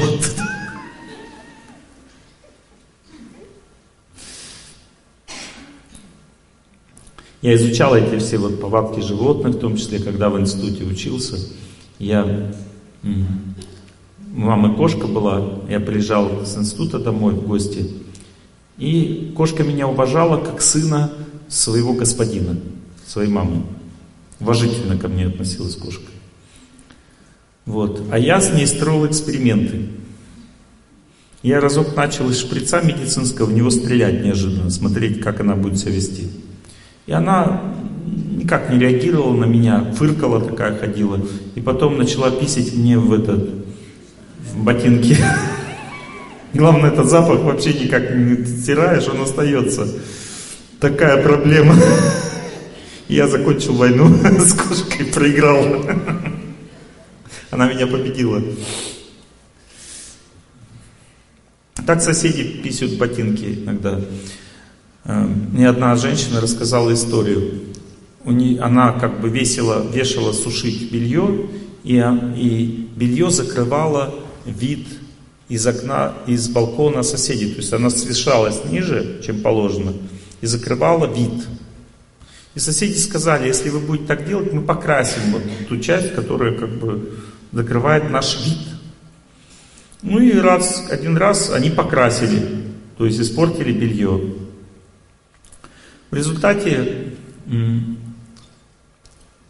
та женщина, которая а, была с испорченным бельем, она, оказывается, была юристкой, занималась судебными делами. Она взяла, короче, подала в суд, и те как бы заплатили штраф за это, что они испортили белье. Она доказала, что как бы ничего плохого она не сделала, а те сделали, потому что вещественное доказательство. И сосед, который вот ну, покрасили белье, мужик, когда встретил соседа на площадке, интеллигента тоже, он ему помассировал, сделал точный массаж лица за то, что штраф, как бы оштрафовали их. И получилось еще уже доказательство уже на фейсе, понимаете? Вообще тех засудили там. И так вот у них пошла жара там. Понимаете? То есть веселая жизнь соседская. Это признак глупости просто. И она мне, соседка, вот это сказала, как нам эту напасть убрать? Я говорю, надо просто перестать тупить, говорю. Надо соседей кормить тортами. А не сплетнями как бы, и руганью. Тогда сможете быть счастливы. И уступать. Не надо как бы злить соседей. Какие у вас вопросы ко мне? С вами беседуем о жизни в мегаполисе. Я вам сказал главную проблему, что первое это самое главное бесточность людей, они все нервные, злые, раздраженные. Я могу вам это доказать. Вот если вы, допустим, в общественном транспорте поедете в деревне, то люди там улыбаются друг другу, уступают место, ведут себя очень деликатно, здороваются. Я представляю, в деревню приехал жить, я иду по деревне просто, и со мной все здороваются, дети, они меня не знают вообще, они говорят, здравствуйте. Я думаю, Бог ты мой. Потому что они не обесточены, понимаете, чтобы поздороваться нужны силы, а сил нет. Вот. А в городе, вот в этой же местности, не то, что там здесь культурный район, здесь не культурный, а в городе люди не здороваются просто в принципе, потому что ну, они обесточены, они напряжены. Хотя есть исключения. Но они под влиянием знания происходят. Я вам расскажу сейчас такой случай. Я читал лекции в Краснодаре, меня там поселили в высотках, там такой комплекс, посередине стадион, много домов, а внизу там еще супермаркет. Вот такие новые постройки. Поселили там, и мы с моим помощником, с Максимом решили с утра, как обычно, побегать там по этому стадиону. И я когда побежал по стадиону, поэтому я увидел, девушка бежит в наушниках. Она когда меня увидела, говорит, Олег Геннадьевич, я слушаю ваши лекции. Я был в шоке, думаю, единственный человек на стадионе бегает, и тот, который слушает мои лекции, же люди-то делают? Там тысяч десять человек, наверное, живет в этом комплексе. И один человек всего с утра бегает, и то потому что лекции слушает. Вот, и потом пробегаю, смотрю, парень зашел, там еще такая комплекс, там еще это, ну, можно отжиматься, подтягиваться, качаться, там эти всякие стоят эти аппараты для вот это. Парень зашел туда, начал это все делать, там заниматься. Я пробегаю, пробегаю мимо, он такой, Олег Геннадьевич, вы здесь еще сколько будете? Я говорю, а что такое? Говорит, я женой побежал, жене сказать, чтобы она на вас посмотрела в окно. Вот такой случай у меня был в Краснодаре. Два человека всего с утра эти лекции слушают, больше никого нет. Значит, люди не знают просто, как правильно жить. Но неужели бы они против своего, своего здоровья бы действовали, если бы они знали? Потом был такой случай удивительный в Израиле, в Тель-Авиве. Я там меня, я попросил, меня там поселили на берегу Средиземного моря, там прямо на море выходят дома. И там вдоль моря прям беговые дорожки, спортивные площадки, и просто толпы народа бегут с утра. Столько людей бегает. Я думаю, Господи, вот это действительно разумный народ. Ну, то есть я смотрю, люди здоровьем занимаются, девушки группками бегают, потому что женщинам нужно отношение всегда. И они бегут, знаете, девушки бегают, как гусынки такие, очень медленно такие, не торопятся никуда не спешат и болтают, чирикают по дороге. Вот она бежит и разговаривают они между собой, долго бегают, я смотрю, там час могут бегать. И вот они так пополняют здоровье, море, приятная беседа, бежим, разговариваем, женский способ заниматься спортом. Супер, вообще отлично. Бабушки ходят, уже человек не может бежать, но он идет с палочками, все равно, я смотрю, будет жить еще, потому что движется и так далее. Вот так надо жить, понимаете? И тогда вы сможете восстанавливать отношения, потому что главная все-таки причина неправильных отношений нету сил, нету сил. И еще вторая причина нету времени, нету времени, понимаете? Нету времени означает будущее направлена психика. Нужно принять судьбу, нужно расслабиться. Допустим, в метро зашли, начните желать всем счастья. Я так попробовал разок, и вот в метро все, в метро все напряжены. Я такой раз начал всем желать счастья, с другом начал радостно разговаривать. Через пять минут полностью атмосфера поменялась. Все начали улыбаться, что-то говорить друг другу. То есть атмосфера поменялась, пошла энергия, отношения пошли, понимаете? И так надо везде входить в настоящее время. На остановке стоишь, не надо тянуть глазами автобус такой. Все стоят, автобус тянут глаза. Надо желать всем счастья, что-то там делать, радоваться жизни, принять свою судьбу. Я сегодня стою на остановке. Принять эту судьбу, радоваться и жить. В автобус зашел, живи в автобусе. Не надо ждать, когда приедешь. Живи прямо там, потому что пока ты ждешь, ты сильно истощаешься. Когда человек ждет, у него батарейка, вот допустим у вас было 90%, стало 70, пока вы проехали в автобусе. Потом пришли домой, естественно, гавкать начали на своего близкого человека, потому что сил нет. Или на работе человек работает, ждет, когда закончится работа. Так он вообще тогда батарейку садит там до 30%. И потом болезни, естественно, начинаются. Батарейка села меньше 25%, все, начинают заболевания. Уже на здоровье не хватает, не то что на отношения. Ну давайте спрашивать, кто хотел спросить. Ну, микрофончик. Вот девушка давно тянет руку. Здравствуйте, Олег Иванович. Рада вас видеть. Мы вчера были с мужем.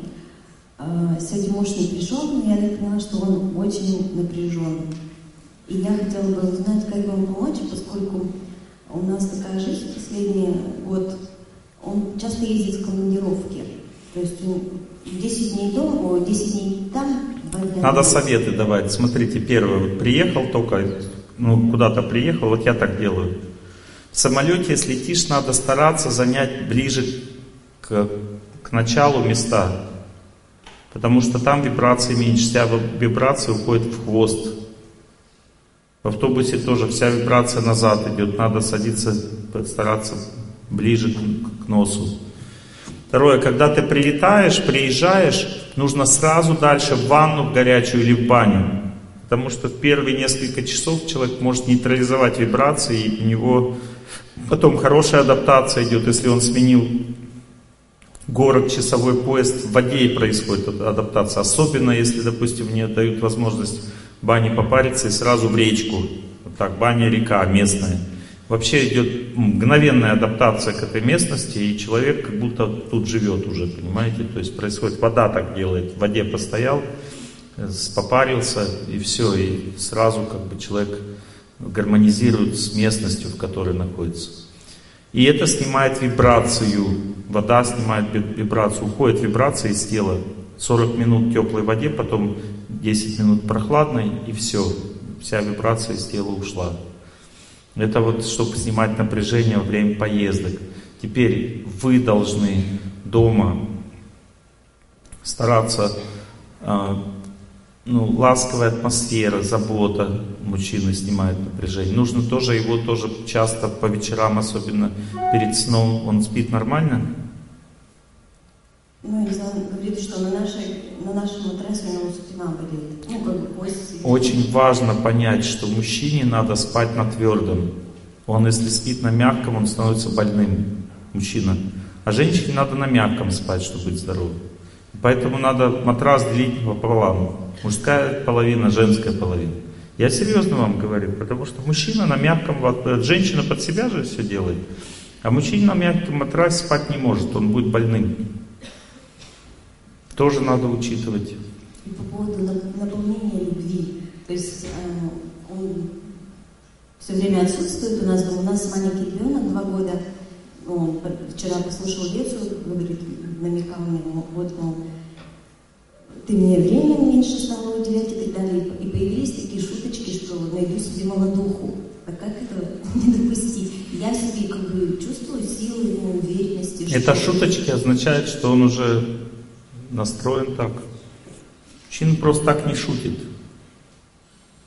Вот, и как, как, я, как мне себя вести, вот наполнять его любовью э, на расстоянии, можно сказать. Молитва. Вот у вас, между вами сейчас в отношениях напряжение. Вот смотрите, у вас внутри страх, вот здесь я сейчас диагностику вашей связи рассказываю. У вас внутри страх, между вами напряжение, у него внутри неудовлетворенность личной жизни. Понятно? Вот такая диагностика. Теперь вы включаете голос, те, кто молится, начинаете слушать, отвлекаетесь от себя, думаете о них, служите им. И в результате у вас в сердце появляется «все будет хорошо». Это первая стадия победы над судьбой. Ну вот у меня такое как бы спокойствие. У вас беспокойствие, у вас там, я сказал, что у вас там, честно. Да. Вот. Когда вы в молитве добиваетесь победы, здесь вы побеждаете судьбу, и появляется легкость в отношениях. Потом ну, в сердце. Потом следующий этап, вы ниточку начинаете отручить между вами. То есть вы начинаете дальше молитесь, отвлекаетесь, понимаете, чтобы победить судьбу, нужно вот эту, ну, эту систему всю наполнить счастьем. Причина страданий – разряженная батарейка в отношениях. Вы молитесь, думаете о Боге, а я перестаете памяти думать о себе. Служите, любите Бога, кланяйтесь Ему, верите в Него, слушайте тех, кто молится, на них настраивайтесь. Постепенно в сердце наполняется энергия счастья от Бога. Вторая стадия, постепенно в результате молитвы вы вот эту ниточку наполняете. И когда вы ее наполняете между вами, ниточку, общение становится очень качественным. Вы ему пару ласковых слов сказали, он почувствовал. Понимаете, счастье от вас, ласку, заботу. Вам не надо много говорить. Он начинает чувствовать, потому что ниточка сейчас между вами засорена. Понимаете, она в напряжении находится. И расстояния здесь никакого нет. Где бы он ни был, если вы будете правильно настроены, между вами будет чистая связь. И вы не будете чувствовать, что он там куда кого-то найдет.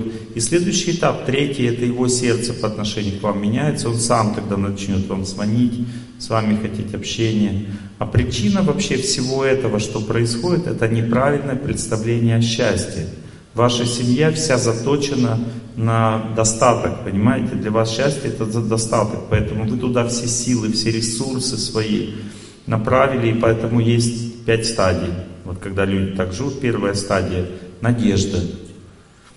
Все еще впереди птица счастья завтрашнего дня. Вторая стадия – напряжение. Вы сейчас находитесь на второй стадии. Третья стадия – надлом. Об этой третьей стадии обычно люди уже думают о разводе. И третья и четвертая стадия – это уже крах. Понимаете? То есть человек теряет веру в личную жизнь, все, и наступает развод. То есть, так как вы живете в страсти, неправильное понимание счастья, понимаете, оно счастье уводит в будущее. И поэтому вы не наполняетесь, еще это причина. Надо учиться понимать, зачем вы живете. Смысл жизни это отношения с людьми, отношения с Богом, отношения с природой.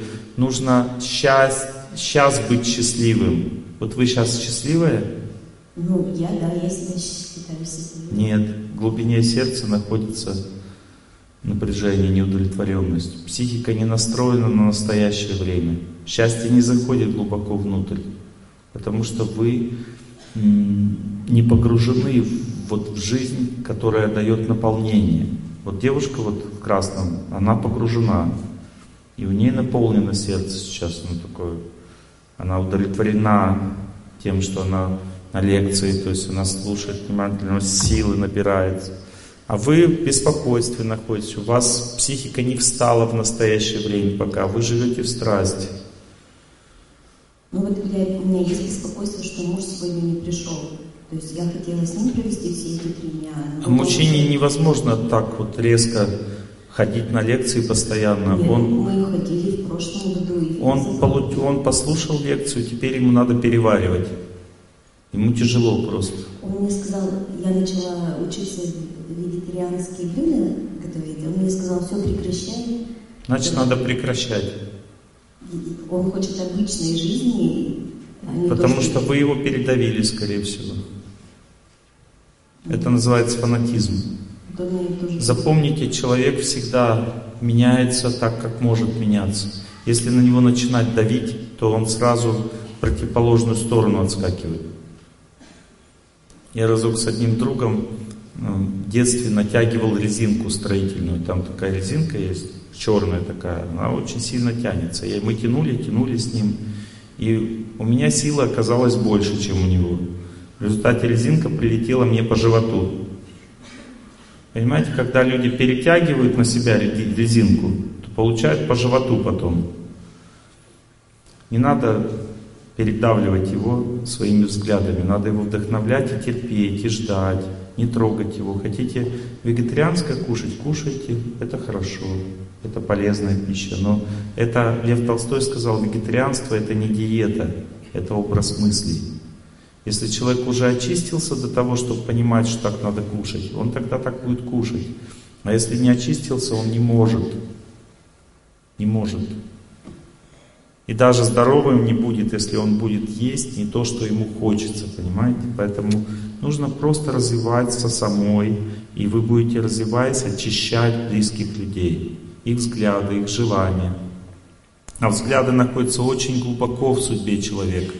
И поверхностно так воспринимать не надо. Он у вас очень деликатный человек, понимаете, просто потому, что он вас уважает, он в прошлый раз ходил на лекции. Но это не значит, что он глубоко их понимает, как вы.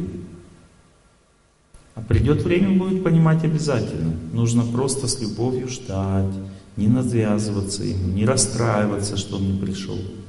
Понять его уровень развития, принять настоящее время вам надо. Видите, вы хотите больше, быстрее. Это опять страсть называется. У меня есть еще один вопрос, который, наверное, только вы можете разрешить. Ну, потому что я такой великий. Нет, он ну, как бы меня беспокоит.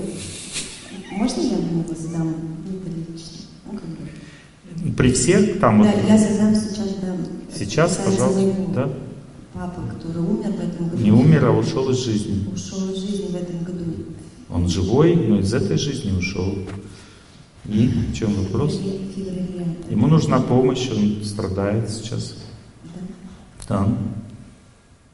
Вы помогаете, но мало. Надо еще помогать. Меня беспокоит. Он на низшие планеты пошел. Вам не надо об этом думать. Вам надо просто молиться, и придет время, он придет к вам или во сне, или появится перед вами с большой благодарностью. Вам надо помнить Бога и не думать о Нем, но знать, что это для Него. Думать о Боге, молиться, и в сердце постепенно побеждать судьбу. Когда человек молится за близкого человека, его грехи сгорают просто как в костре. Когда особенно он уже ушел из жизни, это очень сильно действует. Гораздо сильнее, чем если человек живет здесь. И надо, вот вы плачете, означает, почувствовали объем работы. А надо не плакать, а молиться. И тогда вы будете радоваться уже, побеждать судьбу. Мне когда у родственники уходят из жизни, я просто молюсь до тех пор, пока радость в сердце не наступает. Не позволяю себе расстраиваться там и все прочее. Надо понимать, что в этом жизни нет, в этом мире нет страданий. Страдания это наша лень просто.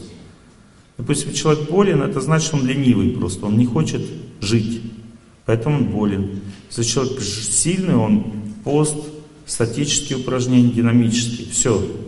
И дальше человек здоровым становится. А если у него регуляция как-то чуть страдает, можно травки попить там.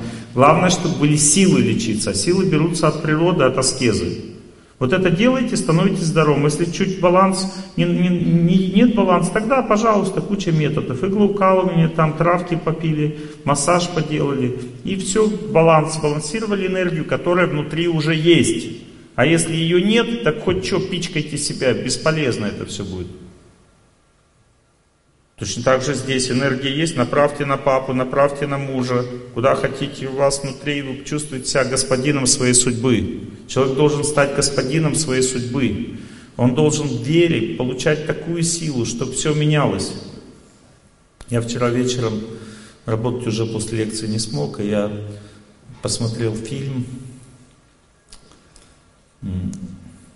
про Иисуса Христа. Просто супер. Я в таком восторге, ну то есть я посмотрел этот фильм и чувствую, что прямо наполнился очень сильно вот этой чистотой, верой тех людей, которые его снимали, радостью вот этой вот их веры наполнился. Фильм называется «Евангелие от Иоанна». По-моему, в 2003 году снят или втором. Посмотрите, три часа идет фильм, супер просто. А это в Ютубе можно просто в интернет найти, там на бесплатном скачивании. Сейчас я вам скажу. Просто я почувствовал необыкновенное счастье. Отличный фильм.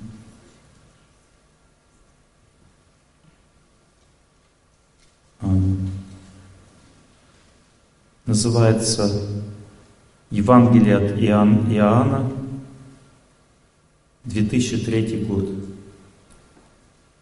Найдите в, поисковике, просто найдите и сразу найдете этот фильм. Отличный фильм, такой глубокий. Вот, вот это наполняет жизнь счастьем.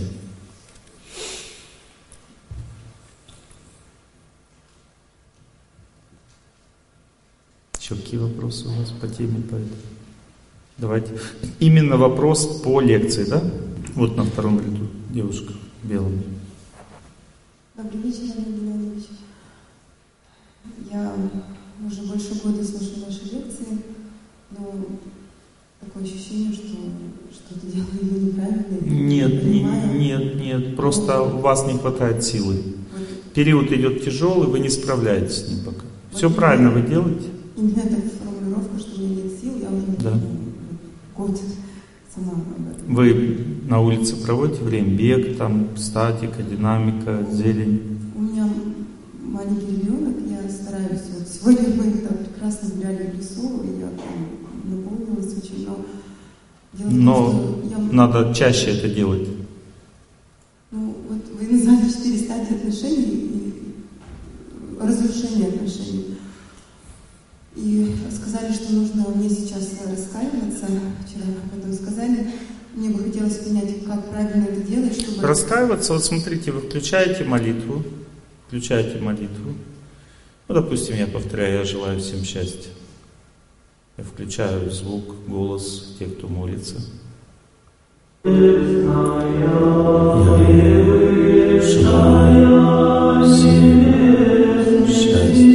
Попробуйте повторять, слушайте, как они, их и как они повторяют. Возьмите микрофончик. Вы не слушаете их, слушайте их, как они повторяют.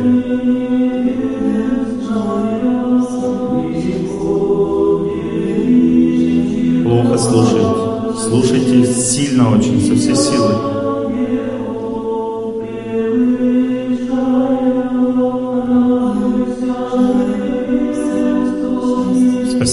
Сейчас у меня включился разум.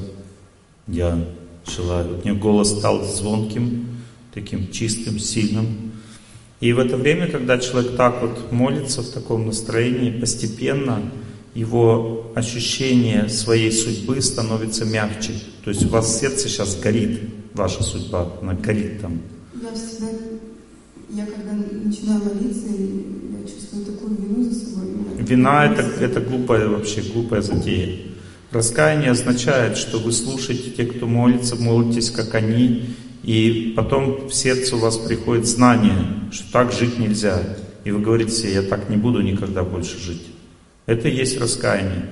Когда человек бьется головой об стену, это не раскаяние, это безысходность. Второй вопрос по поводу режима дня и этого всего. То есть у меня руководящая должность и работа зачастую, ну, я вынуждена быть на связи Вайбере еще где-то до 12, ну и ночью не могу отключить телефон, потому что на мне, так скажем, большая ответственность. Я уже уходила с этой должности. Ничего, вы по, по природе руководитель, вам надо жить с ответственностью, но ответственность не означает напряжение. Вы просто отнеситесь к этому спокойно. Вот я вам советую посмотреть фильм «Белое солнце пустыни». Там вот показывается, как к опасности можно относиться спокойно. Это с юмором, конечно, но этот юмор очень, он взят из восточной мудрости. Там э, мудрецы такие, старики сидят, там динамит взрывают, бабам, у них шапки слетели, они такие сидят. Спокойно. Или там берут, бросают человеку, как бы в него динамит бросают, он берет, закуривает от него и выбрасывает. Взорвалось, он такой раз, и опять все нормально. Ну, то есть там весь фильм этот наполненный вот это вот как бы спокойствием, храбростью такой внутренней, неторопливостью там, понимаете, вот такой вот. Типа там уже на него эти м, скачут а, эти, как их, басмачи, вот. А он там заряжает себе спокойно винтовку, там, там и думает о своей жене, там, ну вот Марфа Петровна, там, у нас такая ситуация, моя поездка домой откладывается и так далее. Понимаете, то есть вот это вот настроение, что человек вот есть как бы какая-то опасность, там сложность, там ответственность, человек не должен в это сильно включаться. Надо реагировать в момент происходящего. У меня есть главный менеджер моих вот этих проектов все. И он такой спокойный, как бы, он реагирует в момент происходящего. Вот когда что-то происходит, он тогда реагирует. А до этого об этом не думает. И так можно только выжить на этом должности. Будьте счастливы, удовлетворены. Когда звонок идет, тогда среагируйте. А в остальное время не думайте, что вам позвонят. В молитве победите свое чувство, что вам будут звонить. Свой сторожевой центр, опасность свою уберите из сердца. Живите счастливо, позвонят, ответите. Ну, просто всегда думаешь, что вот это по-женски, не по-женски. Я говорю, что я бросала работу, вернулась. Вам надо бросить это все и жить просто как женщина с ребеночком, там, ля ля ля нянчиться вот так вот. Хорошо? Вы же уважаете старшего, бросаете работу, все. Что вы смотрите? Сейчас ответить. Да?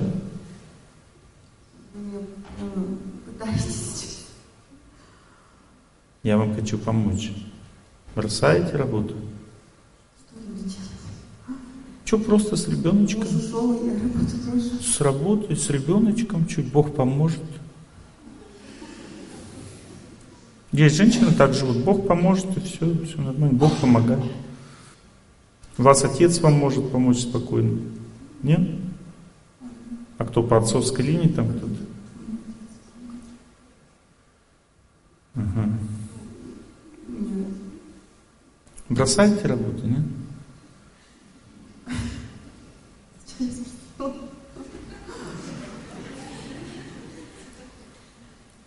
М? Нравится слово бросить. А? Может быть, поменять. Вам надо просто понять, что это ваша природа. Когда женщина руководитель, она не может сидеть дома. Она с ума сойдет. Поэтому надо просто сказать себе, что мне нравится моя работа, хочу вот работать, мне нравится, мне общаться с людьми нравится. Все замечательно, работайте дальше. Это ваша природа. Спасибо большое. И помните, когда у вас вдруг возникнет ощущение какое-то, вспомните, что вы не смогли мне ответить, что вы готовы бросить. Это значит, что у вас это в принципе невозможно просто, потому что вы мне очень сильно верите, и если бы вы смогли хотя бы чуть-чуть бросить, вы бы сказали, все бросаю, Олег Геннадьевич. Но вы не смогли мне этого сказать. Это значит, что это ваша природа. Все. Вы должны так жить. Спасибо. Видите, я вам облегчил жизнь, честно. Спасибо. Иногда, чтобы женщине облегчить жизнь, надо делать прям противоположное. Не то, что она ждет. И это ей потом облегчает жизнь сильно. Вам легче стало сейчас? Да, видите, все легче стало сразу. Потому что так психика у женщины устроена. Она должна, у нее всегда две противоположности живут внутри. И чтобы ей стало легче, ей нужно отрезать одну из двух противоположностей. И это, опять же, ее собственный выбор, не то, что ты говоришь, все, не работайте, она не поймет. А если сказать, вы хотите бросить, бросайте, то есть ее желание направить туда. Если она чувствует, что она не может бросить, она больше уже не будет об этом думать, она успокоится. Раз я не могу бросить, значит все хорошо, значит надо работать. Как бы вот так устроено. У женщины психика всегда метается туда-сюда. И сама по себе как бы работа для женщины, для любой напряг, потому что женщина существо, которое любит личные отношения, не деловые. Но если вы к работе будете как к хобби относиться и поймете, что от вас никто не требует вот этой чрезмерной ответственности, чтобы вы тряслись постоянно, от женщин это вообще не требуется, и женщина вообще неправильно, это не поможет женщине никогда. Вот, допустим, моделируем ситуацию, два варианта, допустим, женщины, да, на работе. Один вариант, женщина трясется за все такая постоянно. И второй вариант, и она более поверхностно ко всему относится, но при этом как бы ответственно. Ну, то есть она внутренне улыбается, такая более поверхностно, но более ответственно. То есть она не парится, не убивается там, ну, как бы ведет себя спокойно, такая жизнерадостная, все. Но при этом она не пренебрегает своими обязанностями. Какая лучше будет эффективнее работать? Та, которая постоянно погружена, трясется, сильно ответственна такая, как бы сгорает там, или вот такая, которая ля ля ля ля но она не против, как бы все сделает, все, ну при этом ля-ля ля Какая лучше будет работать? Вопрос к вам. Ля-ля труля, сто процентов. И даже, и даже люди ее будут больше уважать. Вот когда женщина сгорает на работе, она никому не нужна, ее все пинают там, на нее все, вся грязь всегда летит. То есть ее на, на, оставляют на сверхурочные работы всегда, и она всегда дурой остается, понимаете? А если женщина такая счастливая, жизнерадостная, начальник говорит, ну я все, я пошла, у меня там дома дела. Он говорит, так останься, у нас же это. Завтра все сделал, не волнуйся, и пошла. Он говорит, да я тебя выгоню. Он говорит, ну выгоняйте, если сможете. Он говорит, ну ладно, пусть работает. И уважает ее потом, понимаете? Она уважаемый человек, и он ее будет повышать по должности. А та, которая там замучилась, сгорела вся, никто ее повышать по должности не будет, уважать не будет, и потом она сама же оттуда и уйдет, потому что у нее уже просто тошнить будет от этой работы. И причина это просто неправильное восприятие работы. Женщина должна воспринимать работу как хобби, а не как что-то такое там, танки справа, танки слева, понимаете? Просто вот ля-ля, труля, все. И у вас лучше все будет получаться тогда, эффективнее. Как у вас дела? А в остальном прекрасная маркиза, все хорошо. Сгорел вас дом, прекрасная маркиза. Она, ох, ох, ох, а сама такая, ла ла ла ла ла пом парам пам пам Понятно система? Да, ваш вопрос. Здравствуйте. Садитесь. я занимаюсь проектированием зданий. Ну, то же самое, тоже вся пере, перегружена вся. Причем ответственность финансовая, и бывает, что нужно отвечать больше, чем... Пам-парам-пам-пам. Все хорошо. Прекрасная маркиза. Все хорошо, все хорошо. Пам-парам-пам-пам. Поняла систему? Не совсем. Ладно, хорошо, она заплакала даже. Хорошо, сейчас буду объяснять подробнее. Есть огромная разница между природой разума женщины и мужчины. Огромная разума. И разница. И разум женщины может быть очень эффективным. То есть давайте разберем, что такое разум женщины. Он просто находится в таком сложном... Женщинам даже сложно понять, как он работает. Вот э, несколько качеств разума женщины. Первое качество. Разум женщины, он имеет коллективную, а не индивидуальную природу. Вот женщина сама по себе чувствует себя безвольным существом. Но на самом деле она не безвольная, у нее сила воли такая же, как у мужчины, просто надо понять, как она работает.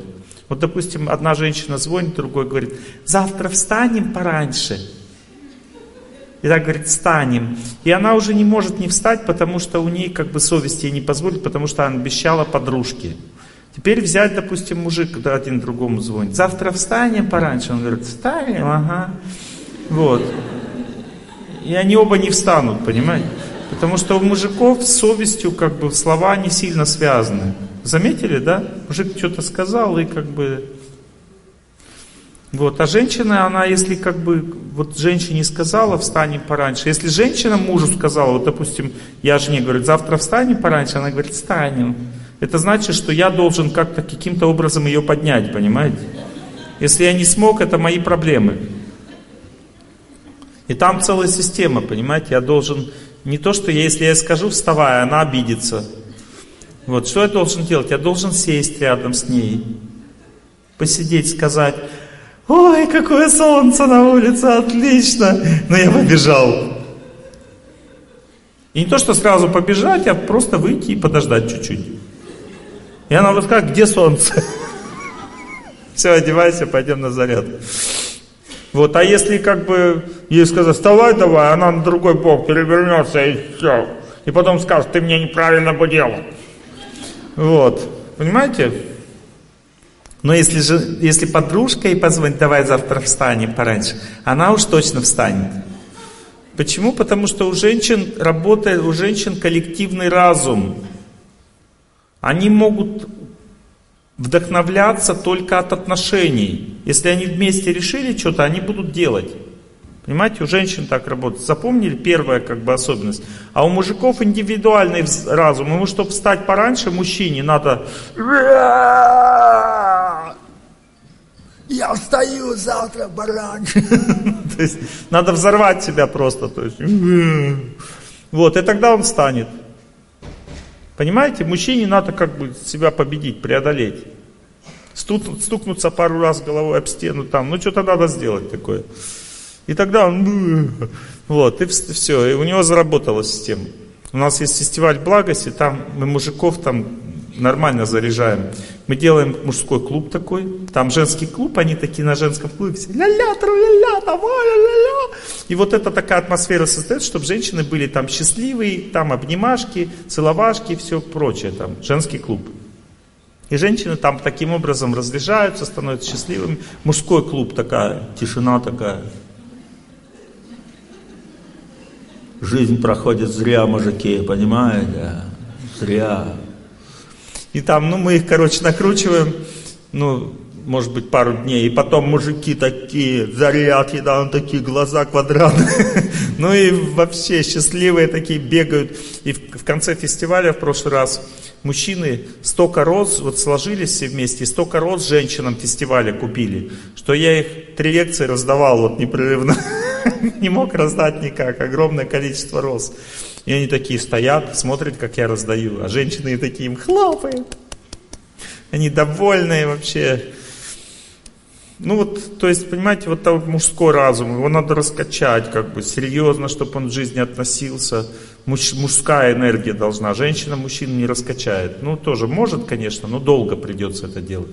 А если мужчина мужчину, то очень легко. Такая система. Это первое.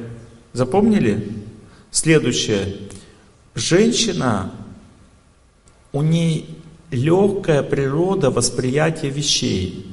Если женщина, женский разум, начинает накручивать себе что-то, то она теряет волю, энтузиазм и полностью гаснет.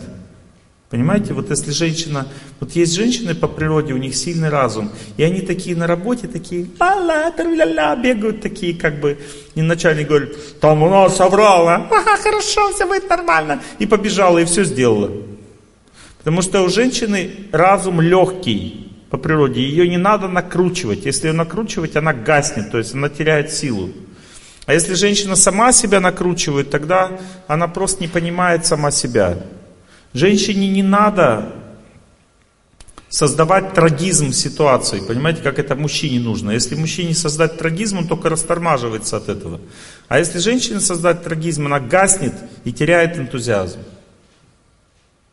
Ну, трагизм создают э, заказчики, которые... Так вы не обращайте внимания, для-ля, тру-ля-ля с ними.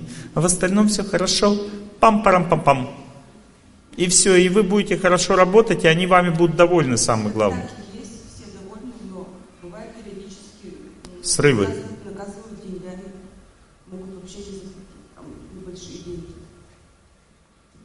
Наглеют, то есть. Да. Пугайте их. Надо прийти к начальнику. Нет, вы... нет, это я сама себе начальник. Я, у меня есть... Вы сама себе начальник? А как они вас могут нагацать деньгами? Так значит неправильно договоры подписываете. Надо подписывать свою пользу договоры. У вас, вам, вам нужно помощника найти, который бы разбирался в юридических вопросах. Есть люди, которые всегда всех пережимают юридически. И сразу становится комфортно жить. Вы просто слишком добрый человек. Вы не можете правильно подписывать договоры. Вы им подписываете так, как им хорошо, а потом сами мучаетесь. Вам надо найти человека, который вам будет все в вашу сторону подписывать. Как мультик смотрели про Гену крокодила, там они хотели пионерскую площадку построить. Они пришли к этому, к администратору, и Гена крокодил, нам нужно столько кирпича. Тот не раздумывая, говорит, могу дать только в два раза меньше. И тогда они взяли, пришли к нему в следующий раз и попросили в два раза больше. И получилось столько, сколько надо. Такая система, понимаете? Есть такие люди, вот, которые так мыслят, у них такое мышление просто. И у них вот получается правильно договора составлять. И вам будет казаться, что это невозможно, что на это люди согласятся. А они спокойно вот с ними будут соглашаться. Вам надо найти человека, который будет договора составлять вместо вас. И у вас все наладится в жизни. Вы не своим делом занимаетесь.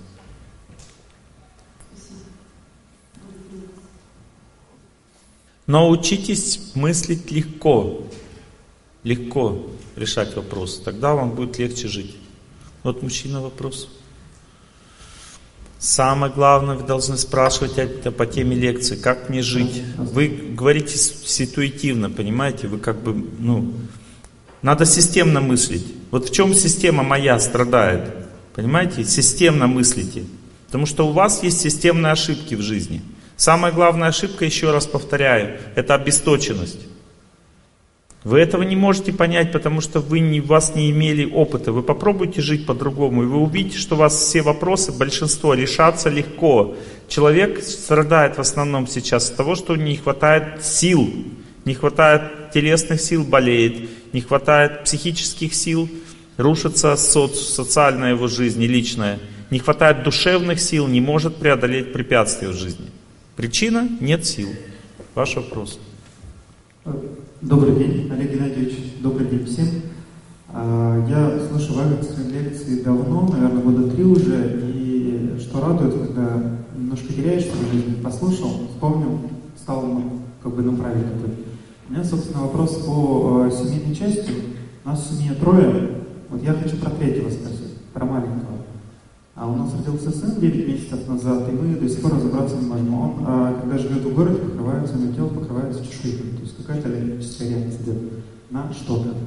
Вроде ничего такого плохого, запретного, там, не пьем, не курим, не знаю, не едим, тем не менее оно появляется. Возим в деревню, неделька буквально, там, пару раз все, все, все вы, все ответили на свой вопрос. Ему в городе не хватает энергии природы. И это от этого он начинает перегреваться. То есть ему не хватает праны, жизненной силы. Это да, у него голова всегда очень горячая городе.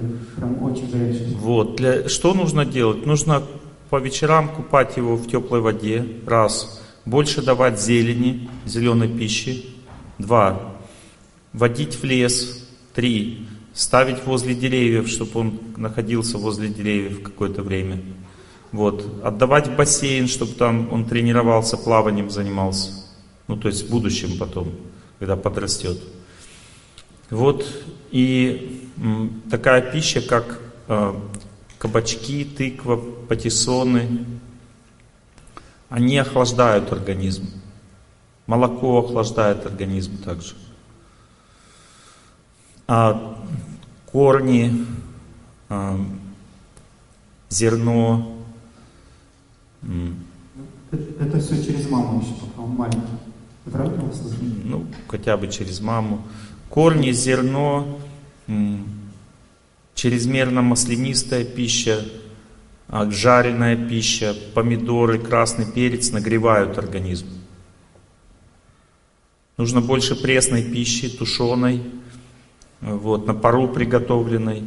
В основном овощи, которые растут над землей. Все виды капусты можно, кабачки, тыква там и так далее. Кор, корнеплоды не есть, ну меньше есть, зерно меньше есть, больше молока свежего пить. И все, ему легче жить будет, он будет охлаждаться. Перегрев и перенапряжение – это два бича жизни в городе. Одни люди перегреваются, у них психика начинает вылетать, нервничают, злятся, обижаются, а, начинаются воспалительные процессы, кожные заболевания, аллергии. Это признак перегрева. Другие напрягаются, головные боли, суставы, запоры, там, э, позвоночник начинает болеть. Нервная система напряженной становится. Признак перенапряжения. Ладно, спасибо. Все это означает нехватка энергии Земли. Когда человек с Землей соприкасается, он одновременно и расслабляется, и охлаждается. Понимаете, энергии Земли не хватает людям в городе, потому что везде асфальт, везде высоко, высокие дома, это все напрягает. Нужна Земля. Она расслабляет человека. Сейчас песенку включу, чтобы вас расслабило. энергии Земли слушать. Как она действует на человека.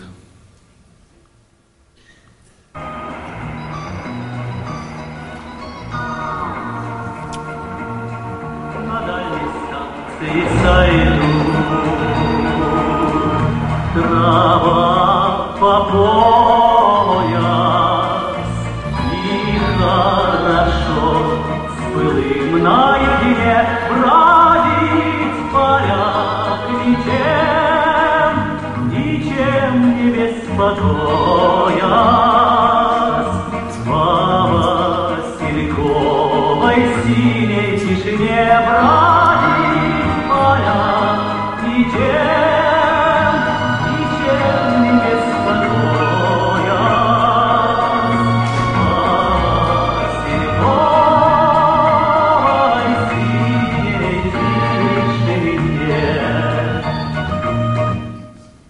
Чувствуете расслабление? Даже просто человек об этом поет, и то всех расслабляет, просто о земле. Какая сила от земли идет. А мы не понимаем, мы отупели в этом плане вообще полностью. Если бы человек это понимал, он бы сразу его в лес бы рвало, просто тянуло. Есть такой фильм «Дирсу Зала», посмотрите, я вам советую. Это фильм про охотника такого, как бы, э, ну, якута, охотника, который уже очень сильно состарился, но он жил в лесу все время. Его дети домой перетащили, он там начал болеть, плохо себя чувствовал, и все, и все равно ушел в лес в конечном счете. И там показывается, как он любит лес, как он любит природу, как он видит все, понимает. То есть и он поэтому и до старости прожил не болея, потому что он питается энергией природы, этот человек. Понимаете? А мы питаемся, соответственно, испражнениями города. Ну и, соответственно, и результат здоровья. 50 лет и уже все. В основном все загибаются. Ну, давайте спрашивайте, кто хотел. Ну вот девушка в черные часы. У меня вопрос про родителей можно? Ну, хорошо. У мамы и папы одновременно началось э, резкое уныние и нежелание жить просто полнейшее. Они мне говорят, что мы устали, Алиса, и не знаем, что делать. Я пытаюсь им помочь, но у меня не получается. Начинать Он надо с прогулок. Так они гуляют. Каждую неделю с собаками. Каждую неделю и каждый день. Каждый день не получается. Почему? Потому что по здоровью тяжело. Вот если человек перестал двигаться в возрасте, все, значит он готовится к земле уже. То есть единственный способ жить это двигаться. Вот человек в возрасте, все, я знаю, я изучал это много. Все долгожители это постоянное движение, тяжелый труд, или в горах люди трудятся целыми днями. Ну то есть все люди, которые долго живут, это природа и труд. У меня соседи вот по, по два, ну, муж с женой, они им по 80 лет. Они целый день торчат в огороде, зимой и летом. Там, в общем-то, делать нечего, они все равно там что-то делают. Потому что если человек с землей возится, вот что-то делает, трудится на земле, он постоянно будет здоров. Понимаете, с возрастом, люди с возрастом интуитивно уезжают из города, селятся на земле, начинают в ней копаться, начинают жить, пи- питаться простой пищей, просто овощи тушеные, просто зелень, понимаете, становятся здоровыми. Но если человек в возрасте не двигается, жизни не будет. Потому что чем старше человек, тем больше контакта с природой нужно. Именно с природой. Потому что при контакте с людьми все-таки он тратится. Ему тяжело в возрасте человеку сильно с людьми контактировать, поэтому больше идет контакта с природой и с Богом. Молодые люди хорошо заряжаться от людей.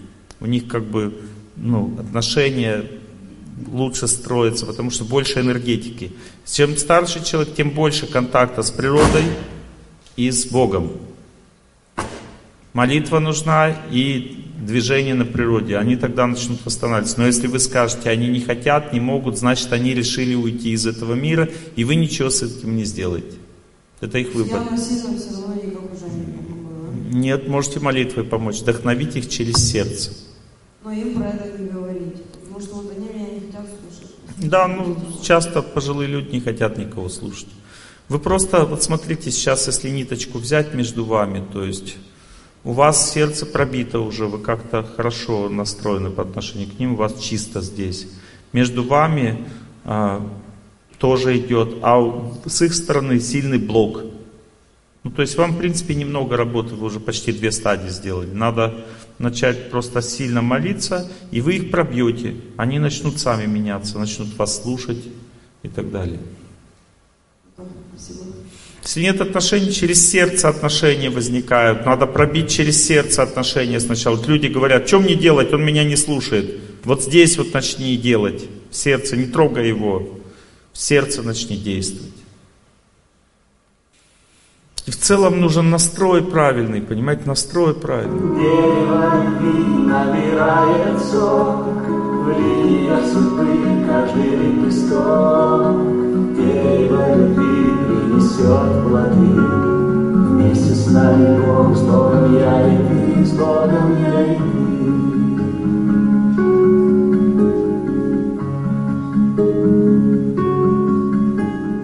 Погоди, постой, я ли это сон? Бог явился сам и сказал мне он, Ты пойди по всем по домам людей, Семена любви по сердцам засей, Дерево любви вырастая в срок. Понимаете, иди по домам людей, семена любви по сердцам рассей. Вот чем человек должен заниматься. Понимаете, тогда он наполнится сам счастьем. Начните молитву, начните работать над собой, пытайтесь победить судьбу. Нет ничего непреодолимого. Ваши родственники это ваша судьба. То, что вы чувствуете от них, ой, Олег Геннадьевич, не могу, это ваш объем работы. Не могу, это просто ощущение. Оно побеждается очень легко. Надо просто начать вот эту молитву, думать о Боге, забыть о них. И эти не могу станет слабее, слабее, слабее. Пройдет два месяца. Я бы вот, допустим, я смотрю на вас, для меня 35 дней работы, по 2 часа молитвы, и все, и полностью разрушаются препятствия. Я просто вот объем работы чувствую, я для себя решаю, сколько мне понадобилось бы усилия. Все, на это. Понимаете? Но вы, к вам кажется, это непреодолимо все. Это просто объем работы, работы сердца. И что это за работа? Думаем о Боге, помним о Нем и забываем про родителей. И знаем, что это для них. Все. И постепенно там все пробивается и становится легче. Так человек должен жить, он не должен никогда поддаваться на судьбу. Это касается всего. Даже если вас под суд решили отдать, это тоже можно пробить с помощью молитвы. Остается только то, что Бог сам хочет. Понимаете, если Бог чего-то сам хочет, чтобы было, вы ничего не сделаете. Но это вам надо, значит, в жизни сильно. И надо это принять. У меня была ситуация, я молитвой пробежал, побеждал, но ничего не получилось. Я побеждаю, не получается, побеждаю, не получается. Я все свои силы истратил, ничего не получается. И потом я прихожу в храм такой, на Господа смотрю, на алтарь, и спрашиваю, это ты задумал? Это ты хочешь, чтобы так было? И я улыбку Господа почувствовал в сердце. Улыбка, что Он задумал. Мне раз расслабило сразу, я понял, что все, не буду больше ничего делать, значит так надо. И действительно это сильно помогло мне в жизни. Вот это событие, оно мне помогло очень сильно. Это было задумано Богом для того, чтобы я развивался, чтобы я стал лучше. И в результате все получилось как нельзя лучше. Просто надо понять, что это бывает очень редко, когда Бог чего-то хочет. А в 90% случаев все побеждается. И не слушайте этих всех астрологов, которые говорят, там осеннее пальто не покупай уже, все. Как бы, или говорят, у вас два брака, а у меня только первый. Это значит, все уже как бы, типа, второго не будет, ну, как бы, скоро разойдемся. Ну, то есть не надо это настроение их перенимать, это все просто ерунда. Любой брак можно сохранить, здоровье можно сохранить, за исключением редких случаев, когда смерть может просто должна прийти, потому что так хочет Бог. Но в основном человек может долго жить и побеждать свою судьбу. Опасности все равно будут приходить, и человек должен их чувствовать. Я вам расскажу, как у меня в прошлом году, где-то э, в начале февраля был такой случай. Я планировал свою поездку, и в каждый город, куда я еду, я молюсь. Я смогу там нормально лекции прочитать? Нет. Надо мне туда ехать или нет? Я все время просматриваю. Когда я в Израиль просматривал поездку, я увидел, что там я могу вообще погибнуть. Какой-то несчастный случай, связанный с катастрофой какой-то, то ли на машине, то ли где, я так и не понял. Я молился, молился, молился, молился. Сначала я решил отменить эту поездку, я уже сказал, что не едем. Я начал молиться и чувствую, что отодвигается судьба эта, отодвигается. И раз как будто все хорошо, но все равно что-то произойдет. И я решил дальше не молиться, потому что я решил проверить, это правда или нет, то, что я чувствую. Я поехал туда, в Израиль, там ничего не произошло. Я всех водителей предупредил, ездите спокойно, всегда следил за собой, смотрел, это, эта ситуация. И ничего не происходит, все так спокойно прошло. И я думаю, да, что-то, наверное, какая-то иллюзия, что ли, что я придумал себе, что ли. И сел в самолет, когда в Москву полетел, и прямо перед самой, и главное, нормально все там сообщили, все, дорога нормальная, посадка нормальная, и буквально вот минут за 20 до, до посадки объявили, что начался неожиданно шторм в Москве. Прямо реально сильный ветер, буря прямо. И самолет начал кружить над городом целый час, кружил, не мог сесть, потому что идет вот это вот стихийное бедствие. Вот. И я в это время начал смотреть на всех, кто там сидит в самолете. Их судьбы начал смотреть, делать нечего. Время много. И я смотрю, а они все должны погибнуть сейчас.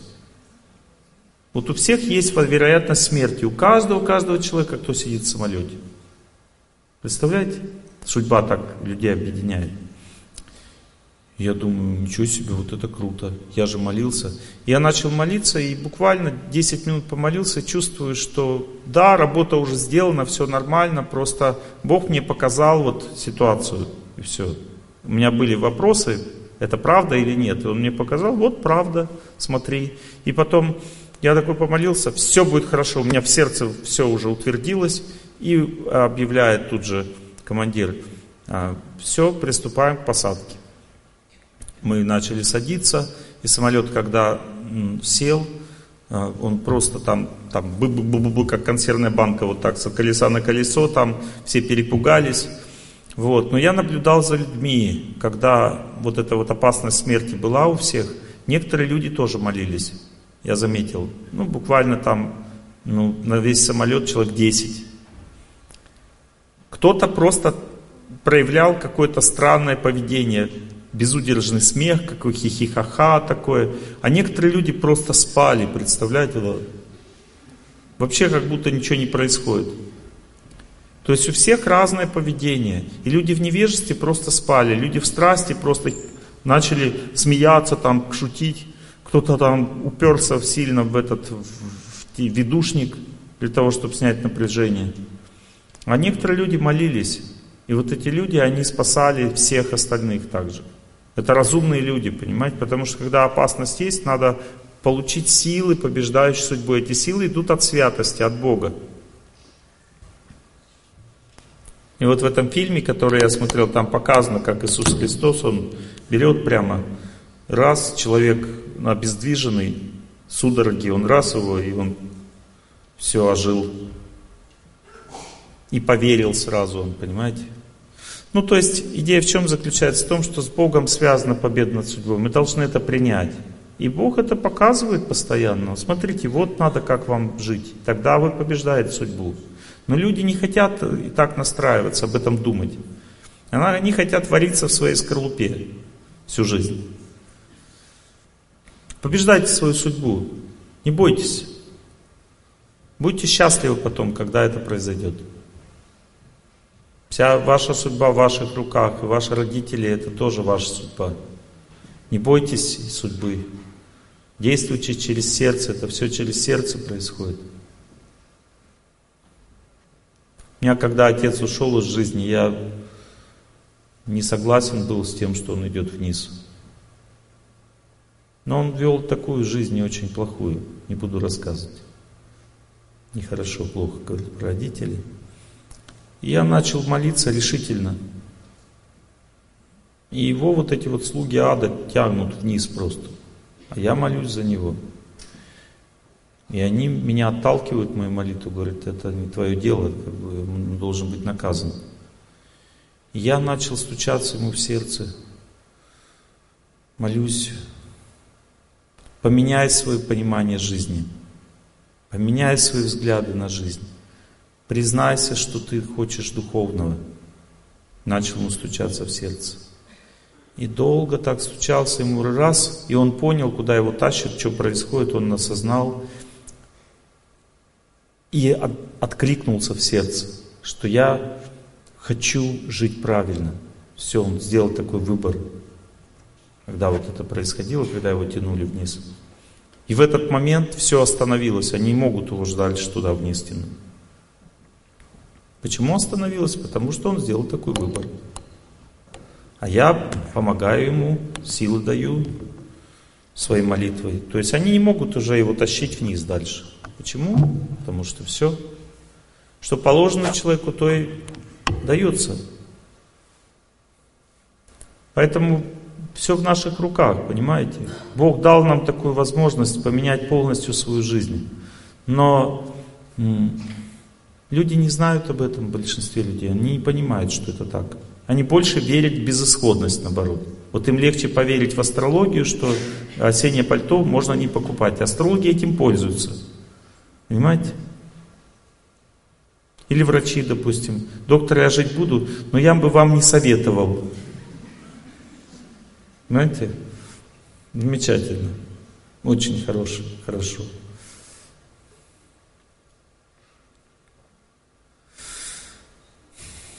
Дальше ваш вопрос. Ваш вопрос, девушка.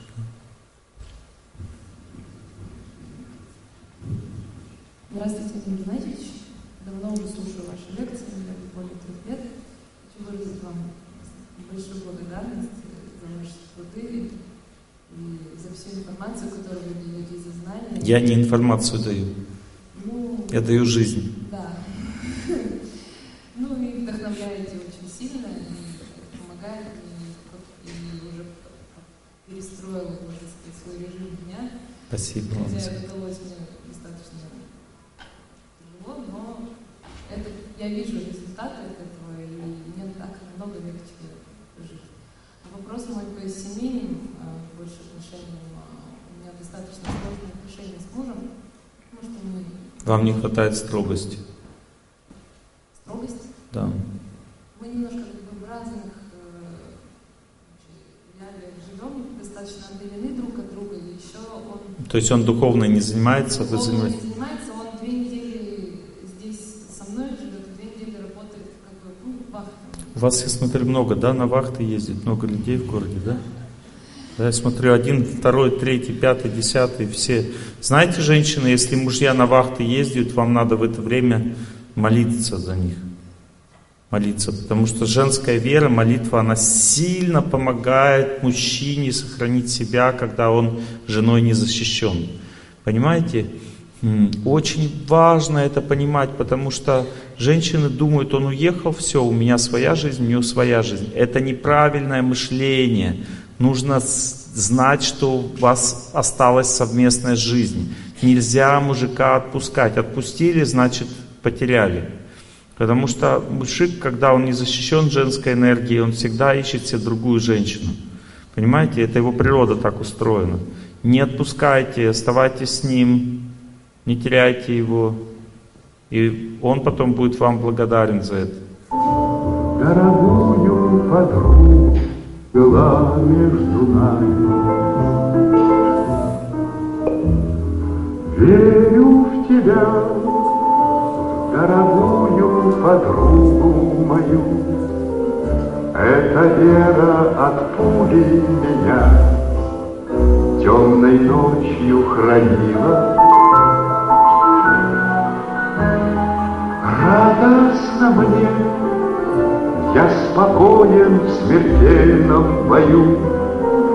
Знаю, встретишь с любовью меня чтоб со мной не случилось. Смерть не страшна, с ней встречались не раз мы степи. Вот и теперь надо мною она кружит. Смотрите, как работает система. Ты меня ждешь, и у детской кроватки не спишь, И поэтому знаю со мной ничего не случится. Это стопроцентный факт. Женщина соткана из благословений, из благословляющей силы и силы веры. А мужчина соткан из силы поступка. Если женщина применяет свою силу веры, она как вкладывает в мужа, молится за него, что у него никакая тетка ему мозги, не отшибет, что отношения будут хорошими, они и будут хорошими, значит. Вам не хватает силы, значит. Он просто приезжает, когда здесь там всем недоволен, он все раздражает, Потому что он устает там, перенапряжен. все напрягает, он повышает голос. Меня он не уважает, то, что я говорю, он считает, что... Нет, это значит, что вы недостаточно строго себя ведете. Нужно внутреннюю строгость усилить. Есть такое понятие чувство собственного достоинства.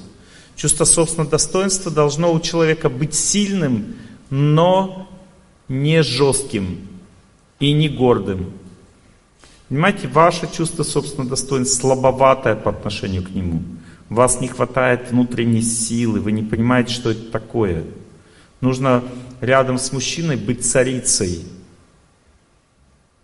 Вот вы царица рядом с ним, и он вас тогда будет любить. Рабыню Изау- Изауру никто не любит, понимаете? Царицу любят. Нужна царица. А как ее включить? Вот с помощью знания каждая женщина царица. Вы когда знакомитесь, женщина всегда царица, когда она знакомится. Потом куда-то это выключается. Надо оставлять. Мужчина любит царицу. Царица означает, как бы, я лучше тебя. Я красивая, я талантливая, я сильная, но при этом не гордая, понимаете? И тебе на самом деле со мной жить это большая удача. И это правда, так и есть. Мужчине вот с женой жить большая удача, он просто не все понимают этот мужчина. Докажите. Если у женщины чувство собственного достоинства встало на место, где надо, она становится очень красивой. Красота через женщину, у которой снижена самооценка, чувство собственного достоинства, не идет.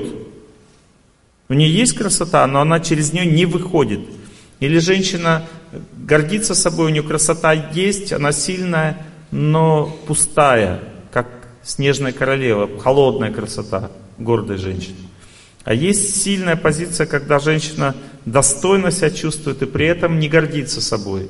И это только от Бога можно взять. Когда человек Богом наполненный, богатый, Богом наполненный, он становится достойным, сильным внутри, но не гордым при этом.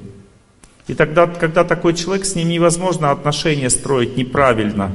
Его невозможно не уважать. Потому что он наполнен силой, заставляющей уважать. Он верит в отношения. У него правильное отношение к себе. Вам не хватает твердости характера в отношениях с мужем. И это только потому, что вы себя не знаете изнутри. Женщина по природе твердая, она не мягкая. Если она себя как бы внутри познает, она тогда чувствует себя уверенно в отношениях с мужчиной, потому что женщины чувствуют себя, им кажется, что они очень мягкие, такие м, слабовольные, слабохарактерные. Это только просто иллюзия, это внешнее. А мужчина внешне, ему кажется, что он сильный. На самом деле не так. У мужчины мягкая психика очень, а у женщины твердая. Включите внутреннюю жизнь, внутри себя включитесь. Станьте сильной внутри себя. Свой Ну и пусть напрягает. Ну пусть на- его напрягает. Скажите, а меня это не напрягает? можно сказать, что даже мне кажется, обижается, что ли. А меня, скажите, это не напрягает. Я знаю, что я вкладываю в твое в твою жизнь, молюсь за тебя, воспитываю детей. Хорошо, вы сначала оцените это, поймите, что это правильно так жить. Если он недооценивает, вы оцените, он будет ценить тогда. Ну, вот вы говорили еще, что человек в невежестве, э, если находится, то лучше, лучше ему Он не находится в невежестве, он в страсти находится. Он перенапрягается и поэтому ломается. Перенапряжение. Вы же расслаблены, счастливы. Чем больше женщина расслаблена, тем больше мужчина напряжен. Вам надо напрягаться в молитве. Перестаньте лениво жить. Перестаньте поздно вставать, расслабленно себя вести слишком. Чем больше будете расслабляться в жизни, тем больше будет он напрягаться. Напрягайтесь в духовную сторону, воспитывайте детей. Если чувствуете, что это не помогает, пойдите, помогайте ему, работайте чуть-чуть где-то. Вот, то есть начните активную жизнь. Не ведите себя пассивно. Пассивная жизнь человека расслабляет, делает его чувство собственного достоинства снижается. Женщина это пассивная, боится мужа потерять, что он ее бросит. Этот страх вызывает у нее униженное состояние. Униженная женщина никому не нужна, ей пренебрегают, начинают ворчать, злиться на нее. Возьмите себя в руки, начните активную жизнь. Подружек надо больше, чтобы они вас поддерживали. Вас не хватает поддержки. Та женщина идет. Бога, Богом отношения молитва поддерживает. Да помните, женщины, если вы в отношениях начали давить на мужа, вы его теряете. Это значит, ваше чувство собственного достоинства гордую позицию заняло. Второй вариант, если вы подавлены рядом с мужем и унижены, вы тоже его теряете. Надо рядом с мужем быть царицей, но при этом не давить, а быть уверенной в своем внутри, в своей женской природе, но при этом не давать себя, не позволять себя унижать никогда. Если он унижает, дистанцироваться, не разговаривать какое-то время, отстаивать свои права, но при этом не передавливать его права. И когда человек так живет, он становится очень востребованным, его любить начинают, уважать, ценить. Еще можно вот О, уже получше. Вот, хорошо. А, прочитала в вашей книжке еще про питание вопрос такой. а, Вот вы говорите, пищу тоже можно готовить, э, произнеся созвездие на Бога. И мне вот все время вопрос стоит, как, вот, что именно произнести, когда готовишь пищу, чтобы... Ну, не обязательно имена Бога, просто можно молитву любую, там, допустим, у христиан можно «Отче наш» произнести, или «Богородица, Дева, радуйся», то есть есть специальные молитвы для очищения пищи, освящения пищи. Это уже как бы такие более узконаправленные технические вопросы, которые надо задавать э, священникам в своей традиции духовной. Но даже достаточно просто молитву произнести, обращенную к Богу, пища уже освящается. Или это можно делать во время приготовления пищи, она освящается, или после приготовления поставить пищу на алтарь и произнести молитву. Она становится освященной во время молитв пищи. Желательно такую пищу не пробовать, если вы ее хотите освещать. Не пробовать. И желательно лучше ту пищу, которую вы хотите освещать, лучше, чтобы это была не мясная пища. Есть специальные способы и мясную пищу освещать, но это все равно не то. Самая чистая пища – пища без насилия. Если ее освещать, тогда она очень сильно помогает. Кстати, очень важно понять, что мужчина меняется через освященную пищу. Если женщина готовит освященную пищу с молитвой, готовит, то муж очень сильно меняется, потому что психика у мужчины очень сильно зависит от питания. Очень сильно зависит от питания. А? Ничего страшного, это его уровень развития. Вот что бы вы ни сказали, допустим, если мне скажут, если человек с клюшечкой уже ходит, как ему бегать? Я ему скажу, ну пусть ходит побольше с клюшечкой. Придет время, начнет ходить без клюшечки, потом начнет больше ходить еще, потом начнет бегать и так далее. Понимаете, какое бы положение ни занимал человек, на каком бы уровне ни находился, это все просто его развитие. И все. То есть с мясом так с мясом, какая разница? То есть, значит, постепенно он будет развиваться и будет чище кушать. Это просто вопрос развития, понимаете? И не надо беспокоиться, что в этом вопросе у него слабое развитие. Это просто объем работы.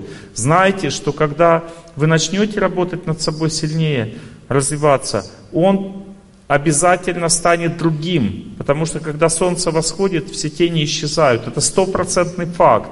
Не думайте, что он останется таким всегда. Это невозможно. Он будет менять свою жизнь. Я видел тысячи примеров на это. Я также видел примеры своих родственников и даже дальних. Хотя я непосредственно никак не, общался с ними. Они меняют свою жизнь просто потому, что связаны со мной. У меня все ближние родственники уже поменяли свою жизнь. Меняют дальние теперь. А все мое окружение живет очень чистой и светлой жизнью. Много друзей, сотрудников, все живут как надо. Так судьба действует. Но когда я начинал работать над собой, никто не жил вокруг меня как надо. Я был один. В институте все считали меня немножко того. А сейчас уже некоторые одногруппники слушают мои лекции. Бывшие одногруппники. И меняют свою жизнь тоже. Все меняется в жизни человека в лучшую сторону, если он пытается к свету идти, все вокруг становится светлее. Все меняется. Надо просто это делать. И верьте, что это так, а потом вы это увидите уже на самом деле. И это просто путь не быстрый, медленный достаточно процесс. Поэтому кажется, что все стоит на месте. Но если посмотреть, допустим, на любого человека, вот давайте ее проанализируем. Сколько вы слушаете лекций и работаете над собой? Вы, да. Дайте ей микрофон. Алло, Лекции слушаю года три. А, работаю. Над собой. Где-то год, ну, да? Год, да. Замечательно. Может даже Давайте проанализируем результат. Вот смотрите, где-то месяцев восемь вы начали работать над собой. То есть вы включались в это все время, два с половиной года. Сначала просто слушали, потому что вам плохо было жить, депрессии, потом постепенно вы начали слушать, потому что вам захотелось поменять свою жизнь, и месяцев назад вы решили менять свою жизнь, начать. Вы начали это делать. Вот за эти 8 месяцев что произошло с мужем? Первое. От крайне негативного отношения к лекциям к нейтральному переходу. То есть он сейчас нормально к этому уже относится. Что относится, я уже вижу. Сто процентов относится. Второе, что произошло. Он уже начал задумываться о своей жизни. Раньше он не задумывался. Он уже думает о том, как ему жить, менять свою жизнь. Это стопроцентный факт. Кроме того, я также вижу изменения в его питании. Посмотрите внимательно, он стал по-другому питаться. Начинает думать, что есть, что нет уже. И так далее. Идет процесс. К спиртному отношение тоже поменялось уже чуть-чуть. Идет процесс. Пройдет два года, вы не узнаете своего мужа. Мое предсказание. Надо продолжать просто двигаться.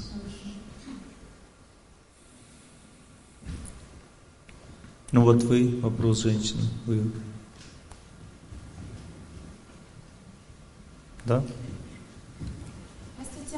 Я сейчас нахожусь в декрете и э, скоро буду выходить. У меня такой вопрос. Э, очень есть большое желание открыть свое дело. Вот прям вообще голова даже трясется, хочется. Но по, по судьбе мне это вообще или не стоит? Нет, по судьбе нормально. А в каком направлении? Ну, вообще хочется свой салон красоты. Да, вот прям супер ваш по, по судьбе.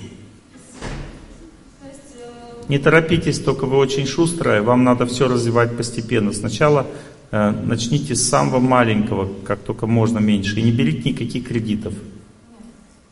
Просто на своих деньгах потихоньку изучайте сначала года два, как это работает. Понемножку продавайте, не рассчитывайте там зарабатывать, просто изучайте, как работает. А потом через два года вы поймете и вкладывайте в то направление, которое дает результат. Так у нас время подходит к концу. У нас 2.30 начало, 5.30 конец лекции. Осталось всего Шесть минут. Я хочу вам задать вопрос. Кто вчера во время «Я желаю всем счастья» почувствовал в сердце спокойствие? Замечательно.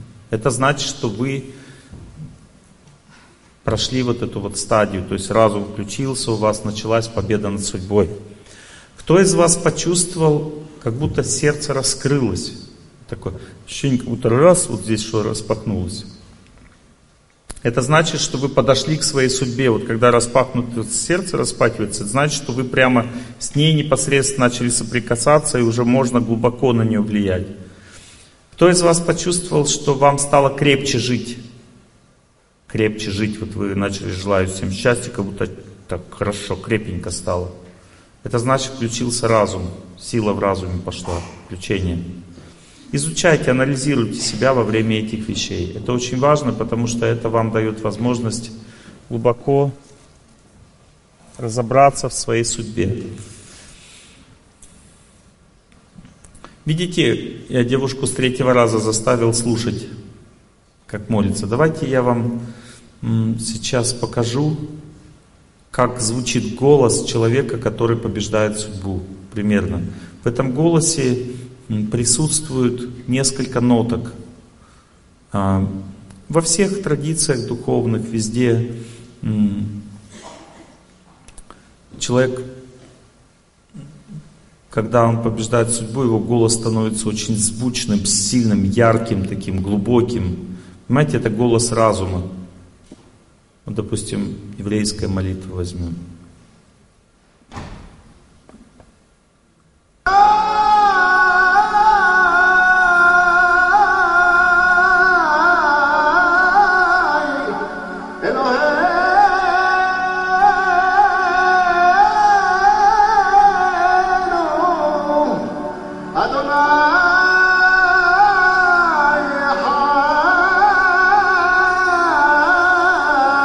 Видите, сильный звук. Женщина, допустим, тоже еврейская молитва.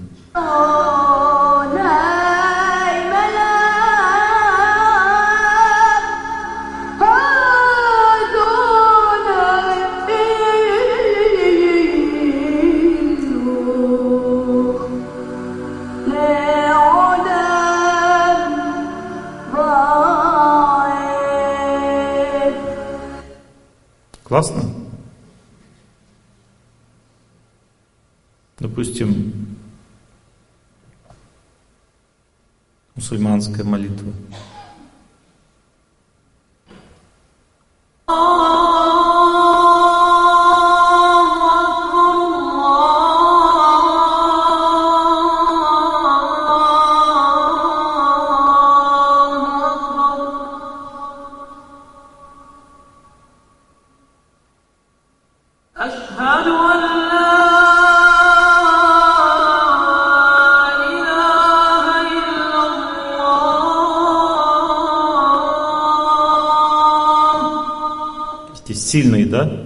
Сильный. Это признак веры, когда голос сильный, непреклонный, чтение у человека, который молится. Вот, допустим, ведическая молитва.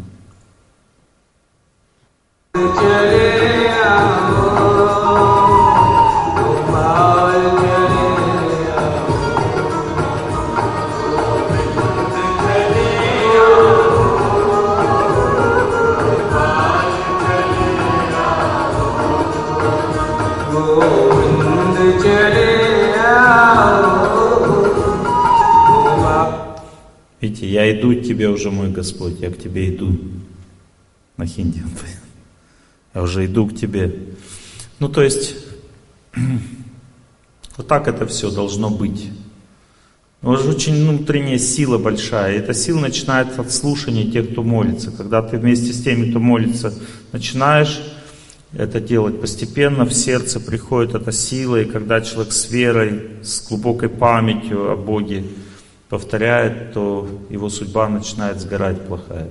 Удача приходит в его жизнь. Давайте попробуем, потренируемся. Все вместе, я желаю всем счастья, сейчас будем повторять.